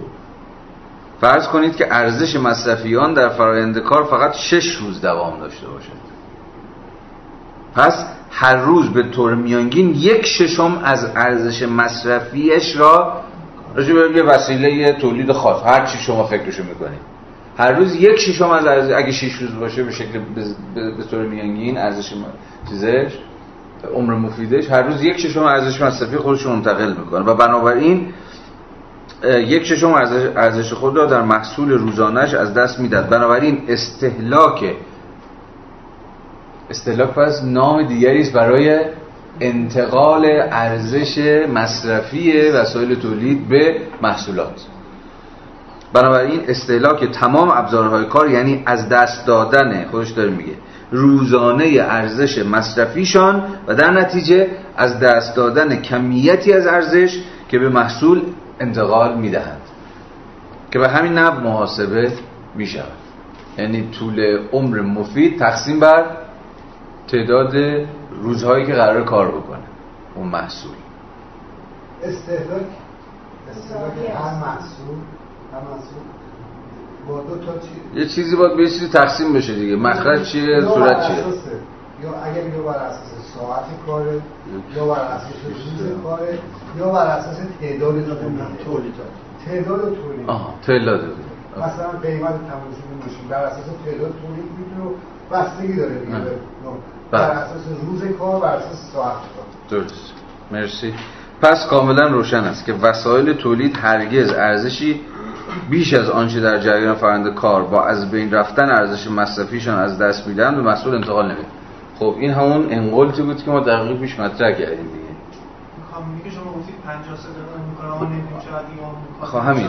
یعنی اگر ما از نظریه میانگین تخطی بکنیم تخطی که مثلا میگم در که تا حدی هم تابع مثلا فرهنگ مصرفی هم هست. از نظری میانگین عمر مفید تخطی بکنیم یعنی عوض استفاده پنج ساله از هواپیماها 20 سال 30 سال 50 سال اینا رو بپرونیم. آیا در این صورت ارزش جدیدی تولید کردیم یا نکردیم؟ نمی‌دونم نمی‌دونم. بذار پاسخی بهشتم فکر کنیم بهش. من الان واقعا چیزی ندارم دارم فکر می‌کنم الان. الان داره به ذهنم میاد. ولی خب به نظر میاد که بنیاد مارکس روی اینکه هرگز ارزشی بیش از ارزش مصرفی خودش منتقل می‌کنه بر مبنای یک پیشفرض. اگه پیشفرضش ازش بگیریم احتمالا این نظریه ریغ رحمت رو سر می‌کشه. و این مفروض چیه؟ نظر میانگینه. میانگینه یا همون عمر مفیده.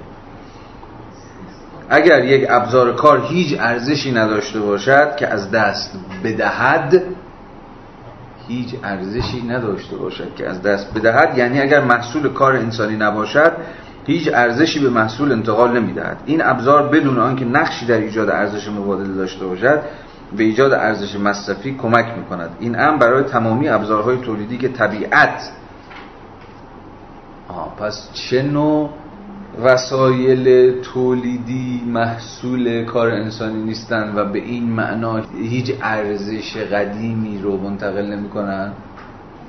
ولی رفیقمون قبلا به ما گفته بود که حتی طبیعی ترین مواد هم باز در نهایت محصول کارن. ولی اون سوال سر جاشه چقدر از ارزششون چقدر از همین سوال چقدر از ارزش حالا اینجا می‌تونیم بگیم ارزش. چقدر از ارزش نفت چقدر ارزش طلا چقدر ارزش زغال سنگ چقدر از ارزش مس. چه می‌دونم همه مواد آهک فلان فلان فلان فلان. چقدر از ارزششون تابعه؟ مثلا نقش من و شما به عنوان معدنچیه خب مارکس از این کار زیاد می‌کنه یعنی سکته هاش هم باید حواستون باشه. یعنی بعضا یه جایی حرفی که خودش صفات قبل نپذیرفته بود یا کنار گذاشته بود و دوباره برمیگرده. و دوباره خودش داره به کار می‌بره. یعنی اگر محصول کار انسانی نباشد هیچ ارزشی به محصول انتقال نمی‌دهد. خب حالا می‌خواد بگه چه نوع کالاهایی چه نوع محصولاتی داریم که محصول چیز نیست محصول کار نیست. این ابزار بدون آنکه نقشی در ایجاد ارزش مبادله داشته باشند چون فقط کالاهای ارزش مبادله دارن فصل اول که محصول کار انسانی باشن دیگه. بدون آن که نقشی در ایجاد ارزش مبادله داشته باشن به ایجاد ارزش مصرفی کمک می‌کنن. یعنی کالاها می‌تونن ارزش مصرفی داشته باشن ولی ارزش مبادله نداشته باشن. بهتر نگیم کالا بگیم محصول. چیزها محصولات یا کالاها می‌تونن ارزش مصرفی داشته باشن و ارزش مبادله نداشته باشن. اینجا مارکس نمیگه که ارزش مصرفی داشته باشن و ارزش مبادله نداشته باشن. میگه می‌تونه به ایجاد ارزش مصرفی کمک کنه. نگفتش که یعنی من فکر کنم اینجا خود فرق می‌کنه با اون چیزی کاری با اینجاش ندارم. کلا عرض می‌کنم. آیا شما می‌تونید به چیزی فکر بکنید که ارزش مصرفی داشته باشه ولی ارزش مبادله نداشته باشه؟ خب پس داستان نداریم. آره، بله. از اون بالاتر. جان. این هم فعلا اصلا نفتی که مثلا به طور وجود داره ولی الان مبادله میشه. بله حالا یه روزی ممکن از راه برسه هوا و آب و فلان اینا مثلا به موضوع مبادله تبدیل شه کمان که داره میشه. به حال اینکه بالای شهر گرونتر پایین شهر بالا شهر گرونتر آره دیگه. خود یکی دلیلش همون ها یعنی یه جور هوا هم هوای خوب هم قیمت داره ولی من داشتم چیز محصول که شما برای خودت تولید کالا نیست دیگه. ارزش مصرفی داره. شما برای خودت تولید می‌کنی. واجد ارزش مصرفی به درد خودت می‌خوره و به درد نمی‌دونم خانواده مصرف شخصی خود ولی واجد ارزش مبادله نیستش. تا دلتون بخواد تو فصل یک و دو راجع به این داستان ها قصه ها گفتیم. حالا برگردیم. این ام برای تمامی ابزارهای تولیدی که طبیعت بدون کمک انسان در اختیار می‌گذارد. حالا مثال هاش زمین. مثال عجیبیه. زمین بدون کار مگه ممکنه؟ زمینی که شخم نخوره مگه ممکنه؟ زمین قابل بهره برداری یعنی زمینی که مناسبه برای اینکه ما روش کاری رو اعمال بکنیم. نه هر زمین مثلا مانند زمین باد آب فلزات در شکل کانی خود و الوارهای چوب در جنگلهای بکر صادق است. خب بگذاریم اینا انقلتامون رو کردیم و ولی دستگاه منظور ما باشه یعنی فرض گرفته که بازم البته باید یه ذره حواسمون باشه که البته نه دیگه زمین در زمان مارکس به قدر کافی به آره به پراپرتی تبدیل شده بود. یعنی اصلا اوج اوج که حالا نه ولی به حال تو انگلستان نیمه دوم قرن 19 هم زمین هم کالا بود. حالا داستان حساب کشی و بله اون تو سالها پیشه بعد 230 در حالی که کار مولد وسایل تولید را به عناصر سازنده محصول جدید بدل می سازد ارزش آنها دچار تناسخ می شود باز حرف تکراری. تغییر شکل ارزش. ارزش پیکر مصرف شده را رها می کند پیکر مصرف شده یعنی پیکر پنبه رو رها می کند دوک رو. تا پیکری را که تازه آفریده شده تصاحب کند. برای همین اسمش می‌ذاره تناسخ. تناسخ یعنی روحی که از یه جسم میره تو یه جسم دیگه. یعنی روح در اینجا چیه؟ همون ارزش. اما این حلول جنگیجی شد. اما این حلول به عبارتی در پس کار بالفعلی که انجام می شود رخ می دهد کارگر نمی‌تواند کار جدیدی بیافزاید ارزش جدیدی خلق کند بدون آنکه در این حال ارزش های قدیم را حفظ کند. زیرا کاری که او میافزاید همیشه باید در شکل مفید معینی باشد و او نمی‌تواند بدون تبدیل محصولات به وسایل تولید محصولی جدید و بدون انتقال ارزش آنها به محصولی جدید کار را در شکل مفیدی بیافزاید. بنابراین این خاصیت نیروی کار فعال کار زنده در حفظ و افزایش همزمان حفظ و افزایش دو سویگی کار هم و حفظ ارزش و هم خلق ارزش جدید. در حفظ و افزایش همزمان ارزش موهبتی طبیعی است که برای کارگر خرجی ندارد ولی برای سرمایهدار به دلیل حفظ ارزش موجود سرمایهش بسیار سودمند است. مادام که کسب و کار رونق دارد سرمایهدار چنان غرق کسب سود است که به این موهبت رایگان کار توجه نمی کند گسست های وخیم در فرآیند کار یعنی بحران ها سرمایهدار را کاملا از وجود آن آگاه 231 آخری. با این همه از آنچه که بیشتر گفته شد می‌دانیم که فرایند کار می‌تواند فراتر از زمان مهمترین بحثا از اینجاست. ولی در این خیلی هم شفاف و روشنه و ما به اندازه کافی با مفاهیم این فرازی که الان خواهیم خون آشنا هستیم. همین چیزهایی که تا اینجا گفت و گوش ذهن داشته باشید. حالا ببینیم چی می‌خواد بگه. با این همه از آنچه که پیشتر گفته شد می‌دانیم که فرایند کار می‌تواند فراتر از زمان لازم برای تولید و گنجاندن هم ارز صرف برای ارزش نیروی کار در محصول ادامه یابد. فراتر از زمان کار قرار فراتر از این چیزی ادامه داشته باشه. فراتر از چه چیزی؟ زمان لازم برای باستولید و گنجاندن هم ارز صرف برای ارزش نیروی کار در محصول. هم ارز صرف برای ارزش نیروی کار چیه؟ هم ارز ارزش نیروی کار چیه؟ که قرار زمان کار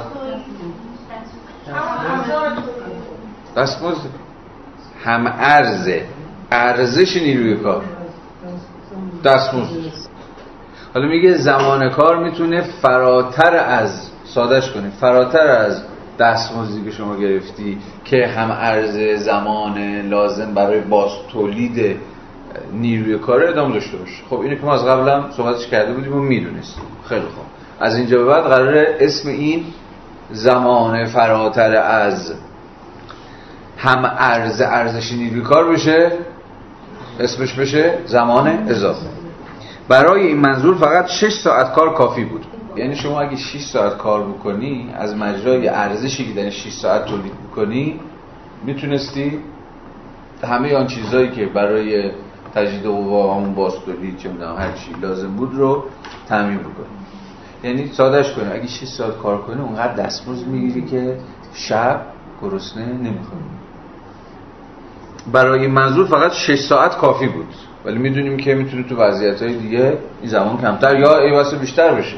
ولی تلاش سرمایه داری همواره چیه؟ که این زمان هی کمتر و کمتر و کمتر بکنه یعنی کارگر همون پنج دقیقه اول اونقدری ارزش تولید بکنه که به واسطه مبادله پولیش در قالب دستمزد بتونه نیروی کارشو باز تولید بکنه. از اون دقیقه به بعد رو دیگه برای من کار بکنه یعنی مثلا به جای اینکه در هشت ساعتی که کار می‌کنه چه می‌دونم هشت تا پارچ درست بکنه در همون دقیقه اول هشت تا پارچ درست بکنه یعنی همون باز productivity به واسطه افزایش بهرهوری طبعا ارزش اون کالا کم میشه. یادتونه باز تمام فصل اول نسبت معکوس بین بهرهوری و ارزش. یعنی که شما هر چقدر دقیقا. هر چقدر بنابراین یکی از معانیش اینه دیگه. در زمان کوتاهتری بتونی کالای بیشتری تولید بکنی. معنی خیلی ساده دم دستی بهره‌وری. هر چه پس به این معنا بهره‌وری افزایش پیدا بکنه ارزش اون کالا کاهش پیدا برای این منظور فقط 6 ساعت کافی بود اما فرایند مثلا 12 ساعت ادامه می‌یابد. بنابراین فعالیت نیروی کار نه تنها ارزش خود را باز تولید می‌کند بلکه ارزشی بالاتر و بیشتر از آن را تولید می‌کند. این ارزش اضافی عبارت است از مازاد ارزش محصول به ارزش عناصری که در تشکیل محصول مصرف شده است. یعنی ارزش وسایل تولید و نیروی کار. پس الان ما تعریف دقیق تری از ارزش اضافی داریم. ارزش اضافی مازاد یا ما تفاوت ارزش محصوله؟ منهای سرمایه حالا هم ثابت هم سرمایه متغیر. یعنی هم وسایل تولید و هم نیروی کار. ارزش وسایل تولید که صحبتش کردیم منتقل میشه به محصول. ارزش مصرفی نیروی کار هم از مجرای پرداخت هم ارز ارزش نیروی کار در قالب دستمزد پرداخت میشه. ما با تفاوتی که از قبل این میمونه اسمش میشه ارزش اضافی. یه بار دیگه ارزش اضافی عبارت از ما با تفاوت ارزش محصول نسبت به ارزش عناصری که در تشکیل محصول مصرف شدن. هر تولیدی مصرفه. یادتونه؟ برای اینکه کالای تولید بشه چیزی باید مصرف بشه. بزن مارکس هم وسایل تولید باید مصرف بشه. یعنی همون ارزش مصرفی وسایل تولید باید مصرف بشه که در خودش رو در کسفت انتقال ارزش نشون می‌داد. هم نیروی کار باید مصرف بشه. مواد اولیه تو دل وسایل تولید دیگه. وسایل تولید. بله. همون سرمایه ثابت. یعنی سرمایه ثابت مواد اولیه است وسایل تولید تکنولوژی ساختمون تأسیسات همه اون چیزهایی که برای پیشبرد فرآیند تولید لازم. ما با بیان نقش‌های متفاوت عوامل گوناگون فرآیند کار در تشکیل ارزش محصول در واقع کارکردهای متفاوتی را که عناصر متفاوت سرمایه در فرایند ارزش افزایی آن اختصاص داده می شود مشخص کردیم. مازاد کل ارزش محصول به مجموع ارزش های عناصر سازنده آن همانا مازاد سرمایه ارزش افزایی شده است. به ارزش سرمایه اولیه به کار افتاده. بله. و البته باز دوباره خود نیروی کار نیروی کار سرمایه ارزش افزار سرمایه ارزش افزار نیروی کار نیست. چرا؟ چیزی که اساسا ارزش افزایی ارزش افزایی می‌دونیم یک بار برای همیشه می‌دونیم. مال نیروی کاره مازاد کل ارزش محصول به مجموع ارزش های عناصر سازنده آن اهم از سرمایه ثابت و سرمایه متغیر یا اهم از وسایل تولید و نیروی کار. همان مازاد سرمایه ارزش افزایی شده است به ارزش سرمایه اولیه به کار افتاده. وسایل تولید از سوی و نیروی کار از سوی دیگر صرفا شکل های متفاوت وجودی ارزش سرمایه اولیه واسه سرمایه اولیه هم وسایل تولید هم نیروی کاره چون هر دو اینها نقش سرمایه رو بازی می‌کنن. دیدی؟ سرمایه ثابت سرمایه متغیر. نیروی کار سرمایه است. چرا نیروی کار سرمایه است؟ سرمایه چیست؟ سرمایه ارزش خود ارزش افزاست. یا self development value ه self movement value یعنی value ی که خود پوینده است خود گسترش یابنده است. سرمایه برخلاف ثروت. ثروت مثل ثروت مجموعه ارزش مصرفی. ثروت به معنای راکده. اما یادتونه قیاسی که کرده بود بین مالندوز که عشق داره جمع بکنه بذاره زیر بالشتش زیر لحافش. با کسی که اینو به پول و ثروت رو به جریان میندازه و باش کار می‌کنه از مجرای به جریان انداختن ثروت در فرایند تولید به این ثروت می افزایه یا قراره که یا به این هدفه که بی افزایه بنابراین ارزش همواره در حرکته برخلاف ثروت که همواره میل به یه جور سکون و سکوت و آرامش داره. برای همین هم هست که نیروی کار سرمایه است. یعنی ارزشیه که ارزش هست یعنی چیزی بیشتر از ارزش خودش رو تولید می‌کنه. حالا میگه وسایل تولید هم سرمایه است. اما سرمایه ای که ارزش جدید این بار تولید نمی‌کنه بلکه ارزش مصرفی خودش رو صرفا منتقل می‌کنه. بنابراین یه ذره سرمایه بودن سرمایه ثابت با سرمایه بودن سرمایه متغیر به این معنی که الان گفتم یه ذره با هم متفاوت. تو سرمایه ثابت ارزش مصرفی وسایل تولید منتقل حفظ و منتقل میشه. در سرمایه متغیر ارزش مصرفی نیروی کار از مجرای فرایندهای ارزش افزایی تولید میشه. خلق میشه. یه چیزی نوعی میآفرینه. وسایل تولید از سوی و نیروی کار از سوی دیگر صرفا شکلهای متفاوت وجودی ارزش سرمایه اولیه هنگام از دست دادن شکل پولیش و بدل شدن به عوامل متعدد فرایند کار است. هنگام از دست دادن شکل پولیش هم که یادتون چیزی کشیده بودیم دگردیسی دوم شکل پولی به شکل کالایی تبدیل میشه و در بحث ما کالا همون نیروی کار که به مسابه یکی از عوامل متعدد فرآیند کار به حساب میاد. بنابراین ارزش آن بخش از سرمایه که به وسایل تولید یعنی ماده خام ماده کمکی و ابزارهای کار تبدیل می شود دستخوش هیچ تغییر کمی در فرآیند تولید نمی شود این همون معنای گفتم تفاوت سرمایه در سرمایه ثابت با سرمایه در سرمایه متغیر بود. که میگه در این یکی سرمایه وسایل مقدار سرمایه‌ای که در وسایل تولید هست از لحاظ کمی هیچ دست نمی‌خوره. یعنی سرمایه سرمایه جدیدی نمیآفرینه. به این دلیل آن را بخش ثابت سرمایه یا به اختصار سرمایه ثابت مینامم مثلا اسمش هم روشه دیگه. سرمایه ثابت. سرمایه بله سرمایه ثابته. مقدارش دست نمی‌خوره. کم و زیاد نمیشه. از لحاظ کمی. اصلا تو نرخ ارزش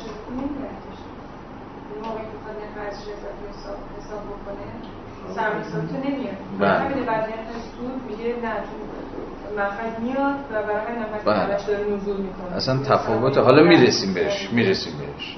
چون بحث بسیار مهمیه و خیلی از رفقای مارکسیست ما رو به خطا میندازه. تفاوت بین نرخ استثمار و نرخ سوده بعدم بسیار مهمه به نظر من. چون نرخ استثمار می‌تونه بالا باشه ولی لزوما به این معنی نیست که نرخ سود هم بالاست. یعنی همه اون چیزو کارفرما می‌ذاره تو جیب خودش. می‌رسیم بهش. ولی مواد خام دچار تغییر میشه. کمیتش تغییر می‌کنه. یعنی؟ شکلش عوض میشه. مثلا پنبه دیگه پنبه نیست. از دست رفته ولی مثلا دستگاه ریسندگی آره دیگه، منتقل اینی که- کرده. کمی ارزشش. ارزش. هیچ تغییر کمی در مقدار ارزش ایجاد نمیشه. این چیزی که از اول جلسه داریم سرش صحبت می‌کنیم. شکلش آره درست میگی. شکلش تغییر می‌کنه یا ارزش مصرفیش تغییر می‌کنه. ارزش مصرفی پنبه مثلا اینکه من می‌ذارم تو گوشم هاش پاک می‌کنم مثلا یا هر کاری. ولی نخ دیگه مثلا باش دندونم مثلا از سوی دیگر آن بخش از سرمایه که به نیروی کار تبدیل می شود در فرایند تولید دستخوش تغییر ارزش می شود پس تفاوت بازم حواستون باشه تفاوت این این دو تا سرمایه باید حواستون باشه جفتش سرمایه است. ولی یکیش ارزش کمیش دست نمی‌خوره یکی ارزش کمیش بالا پایین میشه بیشتر میشه. از سوی دیگر آن بخش از سرمایه که به نیروی کار تبدیل می شود در فرایند تولید دستخوش تغییر ارزش می شود این بخش هم هم ارز ارزش خود را باز تولید می و هم یک مازاد یک یعنی ارزشی اضافی تولید می کند که ممکن است تغییر کند و بنا به اوضاع احوال کم یا زیاد شود. هم هم ارز خودش رو تولید می‌کنه. سرمایه متغیر نیروی کار. اما ارزش خودم باش تولید می‌کنم. با کاری که دارم انجام میدم بعدش دستمزد می‌گیرم و میرم خرج خودم می‌کنم. هم یه چیزی بیشتر از ارزش خودم تولید می‌کنم که می‌تونه کمتر یا بیشتر باشه. مثلا با زمان کار می‌کنید 18 ساعت خب همونجور که حالا در فصل بعدی میگه دیگه چه دعواهایی سر زمان کار روزانه مثلا در انگلستان دهه 1140 1150 در جریان بود و یکی از اولین مطالبات تقریبا هم کمونیستا که خود مارکس بیش از هر کسی روش دست میذاشت کاهش ساعت کار روزانه بود دیگه. چارتیست. بله با چارتیستا شروع شده بود ولی خب کسی که تو جبهه کمونیستا چون کمونیست بخش وسیع از کمونیستا بود آقا یا کل بازی رو باید بزنید به هم یا اینا مطالبات مثلا اصلاحیه. یا همه یا هیچه. ولی خب مارکس یکی از چیزاش این بود که عموما تو همه یا هیچ بازی نمی‌کرد.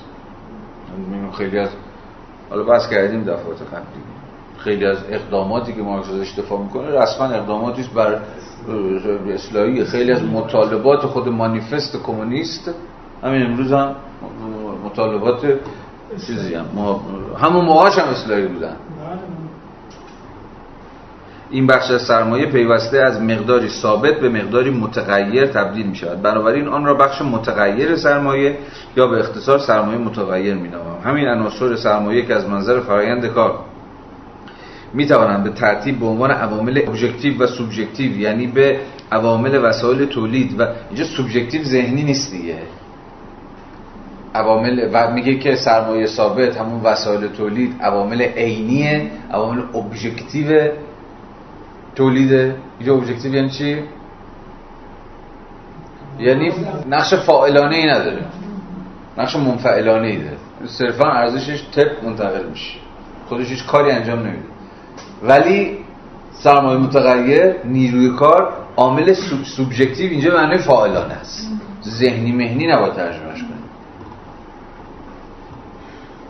یعنی به عنوان وسایل تولید نیروی کار از هم متمایز شوند از نقطه نظر فرآیند ارزش افزایی می توانند به عنوان سرمایه ثابت متغیر از هم تفکیک شوند تعریف ارائه شده در سرمایه ثابت به هیچ وجه امکان تغییر ارزش در عناصر آن را رد نمی کند فرض کنید که قیمت یک پوند پنبه امروز شش پنیست و فردا به علت کمبود محصول هر پوند آن یک شلینگ باشد. حواستون به خیلی ریز مارکس هست دیگه. ارزش با قیمت چیز کرد. آره یکی کرده. ولی فعلا این به چیز ما به بحث ما لطمه نمی‌زنه. کاملا هم با قیمت هم با سازوکار بازار توضیح میده دیگه. میگه امروز 6 بینیه فردا چیز دیگه. فردا به علت کمبود محصول هر پوندان یک یک شلینگ باشه. هر پوند پنبه که شش پنی خریداری و پس از افزایش ارزش به کار گرفته شده است اکنون ارزش یک شلینگ را به محصول انتقال میده خلاصش قیمت این پنبه دست بخوره بالا پایین بشه. و همون اندازه هم روی خیلی زبان ساده بازاری هم آشناست دیگه. یا چیز گرون شد میگه آقا مثلا فلان آره دیگه. یه, به زبان ساده به زبان بی زبانی همین حرفیه که مارکس هم داره اینجا می‌زنه. یعنی تفاوت در ارزش وسایل تولید خودشو در تفاوت ارزش محصول یا کالا نشون میده. و پنبه که پیش از افزایش ارزش آن ریسیده شده و شاید به عنوان نخ در بازار به گردش افتاده باشد به همین ترتیب دو برابر ارزش اصلی خود را به محصول می افزاید با این همه روشن است که این تغییرات در ارزش از ارزش افزایی پنبه در خود فرآیند ریسندگی مستقل است. اگر پنبه کهنه اصلا وارد فرآیند کار نشده بود می توانست پس از افزایش ارزش به جای هر پوند شش پنی یک شلینگ فروخته شود. برعکس هر چه فرآیندهایی که پنبه باید از سر بگذراند کوتاهتر باشد نتیجه قطعی تر است. بنابراین این یه قانون سوداگری است که هنگامی که چنین تغییرات حادی در ارزش رخ می‌دهد باید مواد خامی را انبار کرد که کمترین میزان تغییر در شکل آن انجام شده باشد. بنابراین نخ را به جای پارچه و در حقیقت خود پنبه را به جای نخ انبار می‌کنند. تغییر ارزشی که در اینجا بررسی می‌کنیم نه از فرایندی که پنبه در آن نقش وسیله تولید را ایفا و بنابراین در آن همچون سرمایه ثابت عمل می‌کند بلکه از فرایندی ناشی می‌شود که در آن خود پنبه تولید می شود ارزش کالا یقینا بر مبنای کمیت کار نهفته در آن تعیین می شود اما این کمیت خود از لحاظ اجتماعی تعیین می شود اگر مقدار زمان کار لازم از لحاظ اجتماعی برای تولید هر کالایی تغییر کند و مثلا وزن معینی از پنبه در زمان برداشت بد محصول باز نمود کار بیشتری باشد این امر بر تمامی کالاهای قدیمی از زمان نو اثر می‌گذارد.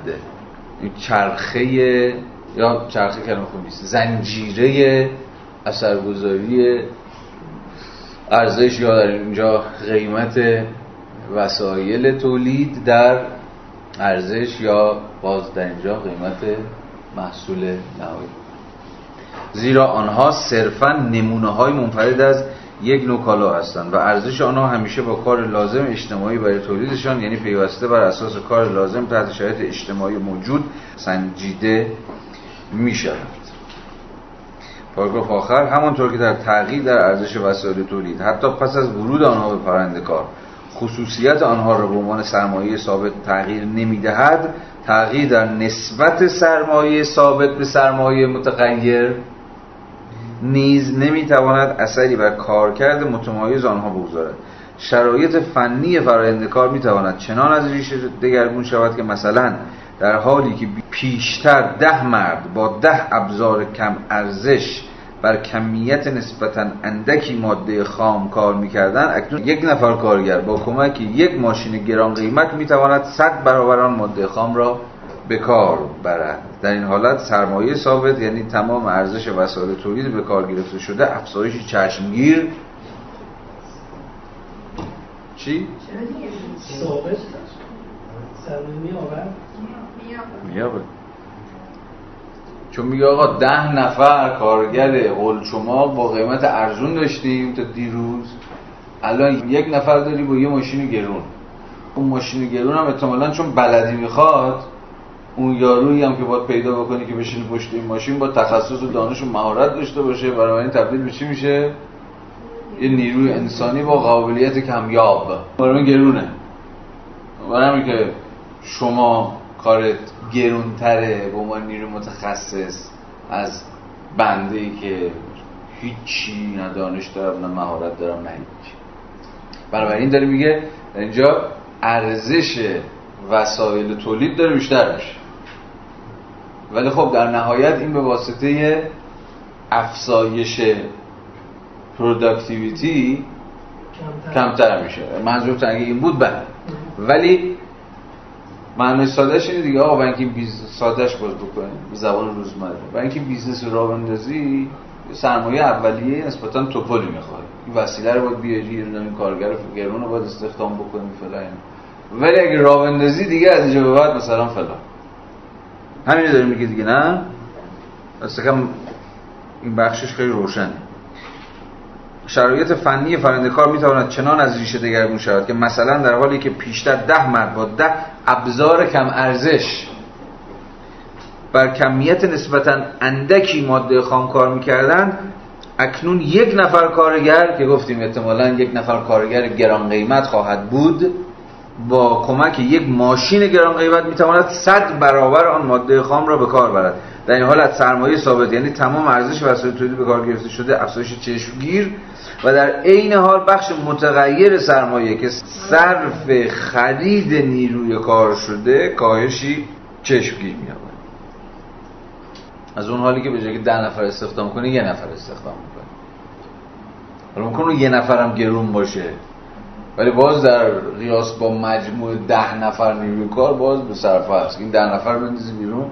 اصلا یکی از تحولاتی که اینم باز بمونه اینجا تو این جلسه. یکی از تحولاتی که بعد از این ماجرای خصوصی سازی این اتفاق افتاده و این موج تعدیل نیروی کار و این قصه ها تا حدی بخشیش ناشی از خود تحول در ماهیت اجتماعی کار هم هست. یعنی اون بابا گرفته اون چیز صاحب جدیده آقای کارفرما گرفته business رو. بعد می‌بینی که آقای کلی کارگر هست که کارگر سادن فلان هم بهمان از این بازی ها. خب بی خودم فقط براش خرج دارن اونم با عقل اقتصادی کار می‌کنه دیگه. کار عجیبی هم نمی‌کنه. خود مارکس هم سرمایدار که سرمایدار نقد نمی‌کنه که خود چرا با عقل اقتصادی خود عقل حسابگران اقتصادی عمل می‌کنه. او به اقتضای position خودش position ساختاری خودش باید بر حسب عقل محاسبه‌گر اقتصادی آقا اینا رو می‌ذارم بیرون به جای 100 تا کارگر ساده کارم بلد نیستن درست حسابی 25 تا نیروی متخصص بیارم این خط تولیدم تغییر میدم اینا میگن. این کارو نکردم پس؟ حالا بخش خصوصی دادن بدبختش کردن بله تولیدم نداره بله حالا اون داستان داره حالا با مفصل اصلا خصوصی واقعی نشده راه حل خصوصی واقعی حالا بعدا صحبت می‌کنیم بعدا صحبت می‌کنیم اون داستاناش بسیار بسیار مفصله بازم ببین به نظرم ما دیگه باید از سطح بحث اکتیویزم چپ دیگه بیایم بیرون بزنیم حالا مثلا تو فیسبوک تو توییتر بگیم مثلا مرگ بر فلان فلان خودسازی ولی دیگه ما باید بتونیم به زبان همین اقتصاد نرمال با این پوفیوس صحبت کنیم. یا باید بتونیم با زبان نرمال همین زبان علم اقتصادی که هست. همین زبان اقتصادی. هیچ زبان اقتصادی. یا دست اون بسته است. داستان می‌دونی چیه؟ که رفقای چپ ما اصلا اقتصاد نمی‌دونن. منظورم از اقتصاد همین اقتصاد از خودم دارم میگم. بیتارف دارم میگم این انقلابی که بهتون گفتم بی خود نیست. انقلاب فکری فکری نه شوخی نمی‌کنم. یکیش اینه آقا اصلا من اقتصاد نمی‌دونم. یعنی همین اقتصادی که داره کار می‌کنه. همین اقتصاد نرمال. اقتصاد نرمال روز. وقتی اقتصاد نرمال روز ندونم که اصلا نمی‌تونم توضیحش بدم. که نمی‌تونم بفهمم ریشه کار کجاست. کدوم یک از این رفقای ما مثلا رفته که چه می‌دونم؟ همین مصوبات سازمان خودسازی همش هم انتشار عمومی هم هست میگه تو سایت سازمان خودسازی می‌تونید مصوبات خود سازمان خودسازی رو بخوره افته مثلا خونده باشه که بفهم واقعا چه اتفاقی افتاد. مثلا گزارش سال 96 یک متقاضی جدیدی اومد و یک گزارشی از وضعیت هبکو داد. یه گزارش 4 5 صفحه‌ای که شما می‌تونید اونم بخونید. وزان قشنگ گزارش سال 96 اون کار چیز متقاضی جدید خرید سهام هبکو قشنگ یک آینه تمام قدی از وضعیت هبکو می‌ذاره جلوی چشم. شما که در نهایت می‌دونید اونم انصراف داد دیگه. واقعا با این شاید اصلا نمیشه هبکو رو نجات. الان این هبکو رو چجوری می‌خوان نجات بدن؟ واگذاری هبکو به کنسرسیومی از باز شرکت های دولتی که خودشون خریدار محصولات هبکو مثلا چون که تو کار خرید و چی چی میگن؟ تو کار مثلا ساختمان و راه و فلان و اینا هستن. یعنی خودشون از خودشون خرید کنن. حالا چیز عجیب غریبی نیست یعنی شما یعنی شما زینف بشید در این اینی که همین خود چیز دیگه. یه جور خودکفایی می‌خواستم بگم ولی کلمه درست نیست. حالا بگذارید بسیار بسیار داستان. مثلا رفقای ما هی میگن خوشسازی بدون اینکه بدونن یکی از شرایطی که توضیح میده بحران خودسازی در ایران آزادسازیه. درسته؟ آزادسازی مثلا آقا شما در رو وا کنی بگی آقا مثلا ماشین های خارجی بیاری مثلا. ماشین سنگین چینی وارد بکنی همین یکی از بدبختی های هبکو از سال 86 بعد هم همین بود که یه عده مجوز رو پیدا کردن؟ همچون مجوزم پیدا کردن خیلی چیز ترسناکی نیست باز شد دیگه. تونستم به سری ماشینات سنگین رو وارد کشور بکنن اکثرا چینی و داستانش هم شنیدید تو همتون دیگه. چینی دست دوم ارزون. خب دیگه کسی هپکو گرون نمی‌خرید. دواشاش بازار هپکو بازار خودش از دست داد. یا شما باید بگی آقا در رو ببندیم دوباره تعرفه سنگین. تعرفه سنگین بذاری برای اینکه از محصول داخلی حمایت بکنید. و عملا همه کاری که ما داریم با صنایع خودرو خودروسازی خودمون می‌کنیم اینا برپان داره البته اینه که چی. حالا که با تزریق پول و بازار یک کسافت کاری برجا ولی که در پاییدن همین که یه نتیجه انحصار بازارهای داخلی. حمایت حمایتگری دولت برای رونق تولید ملی. کدوم تولید؟ نه کیفیتش نه قیمتش نه هیچیه. آشغال دارن به ما میدن. به اسم حمایت از تولید داخلی پول من شما رو دارن خرج دوام این کارخونه ها می‌کنه. حالا مثلا بنده چپگرا بگم نه نه. من همچنان درا رو از بازارهای انحصاری دفاع بکنم. یعنی پول ملت رو بزن تو حلقوم ایران خودرو سایپا به واسه سیاست حمایت از حمایتگری تولید.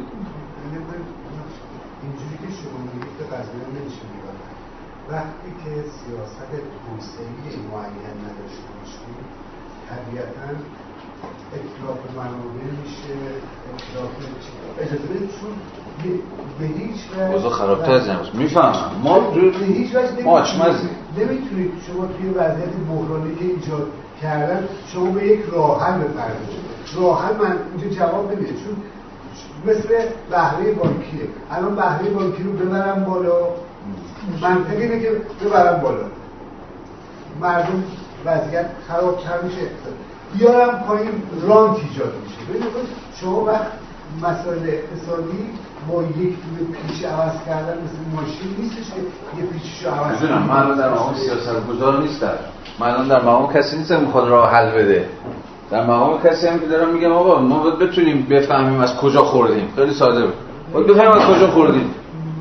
اگه نفهمیم کجا خوردیم نفهمیم ضعف ها کجاست نفهمیم گرهگاه های این اقتصاد کجاست با حل و حلو کردن دهن شیرین نمیشه. تمام شد رفت.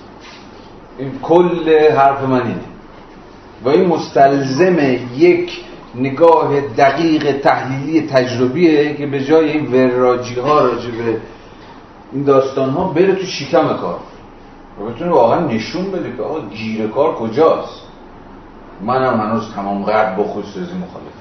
ولی فکر کنم مبنا رو باید درست بده یعنی از جای درستی باید حمله بکنیم. نه جایی که پیشا پیش رقیب جواب حاضر آماده برای شما داره. که بگی خب بدون چی؟ همچنان از یه شرکت ورشکسته همچنان حمایت کنن. همچنان پول ملت رو مثلا بریزم تو قلقوم مثلا ایران خودروی فاسد فلان و فلان و فلان. حالا در گام بعد می‌تونیم بگیم خب حالا چه خاکی باید تو سرم بریزیم؟ حالا اون یه بحث است. آقا این جمله رو بخونم که مارکس از ما ناراضی نباشه امشب. در این حالت سرمایه ثابت یعنی تمام ارزش وسایل تولید به کار گرفته شده افزایش چشمگیر و در این حال بخش متغیر سرمایه که صرف خرید نیروی کار شده کاهش چشمگیر میاد با این همه این تغییر تنها نسبت کمی سرمایه ثابت به سرمایه متغیر یا نسبتی را تغییر می‌دهد که در آن کل سرمایه به دو بخش ثابت و متغیر تقسیم میشه.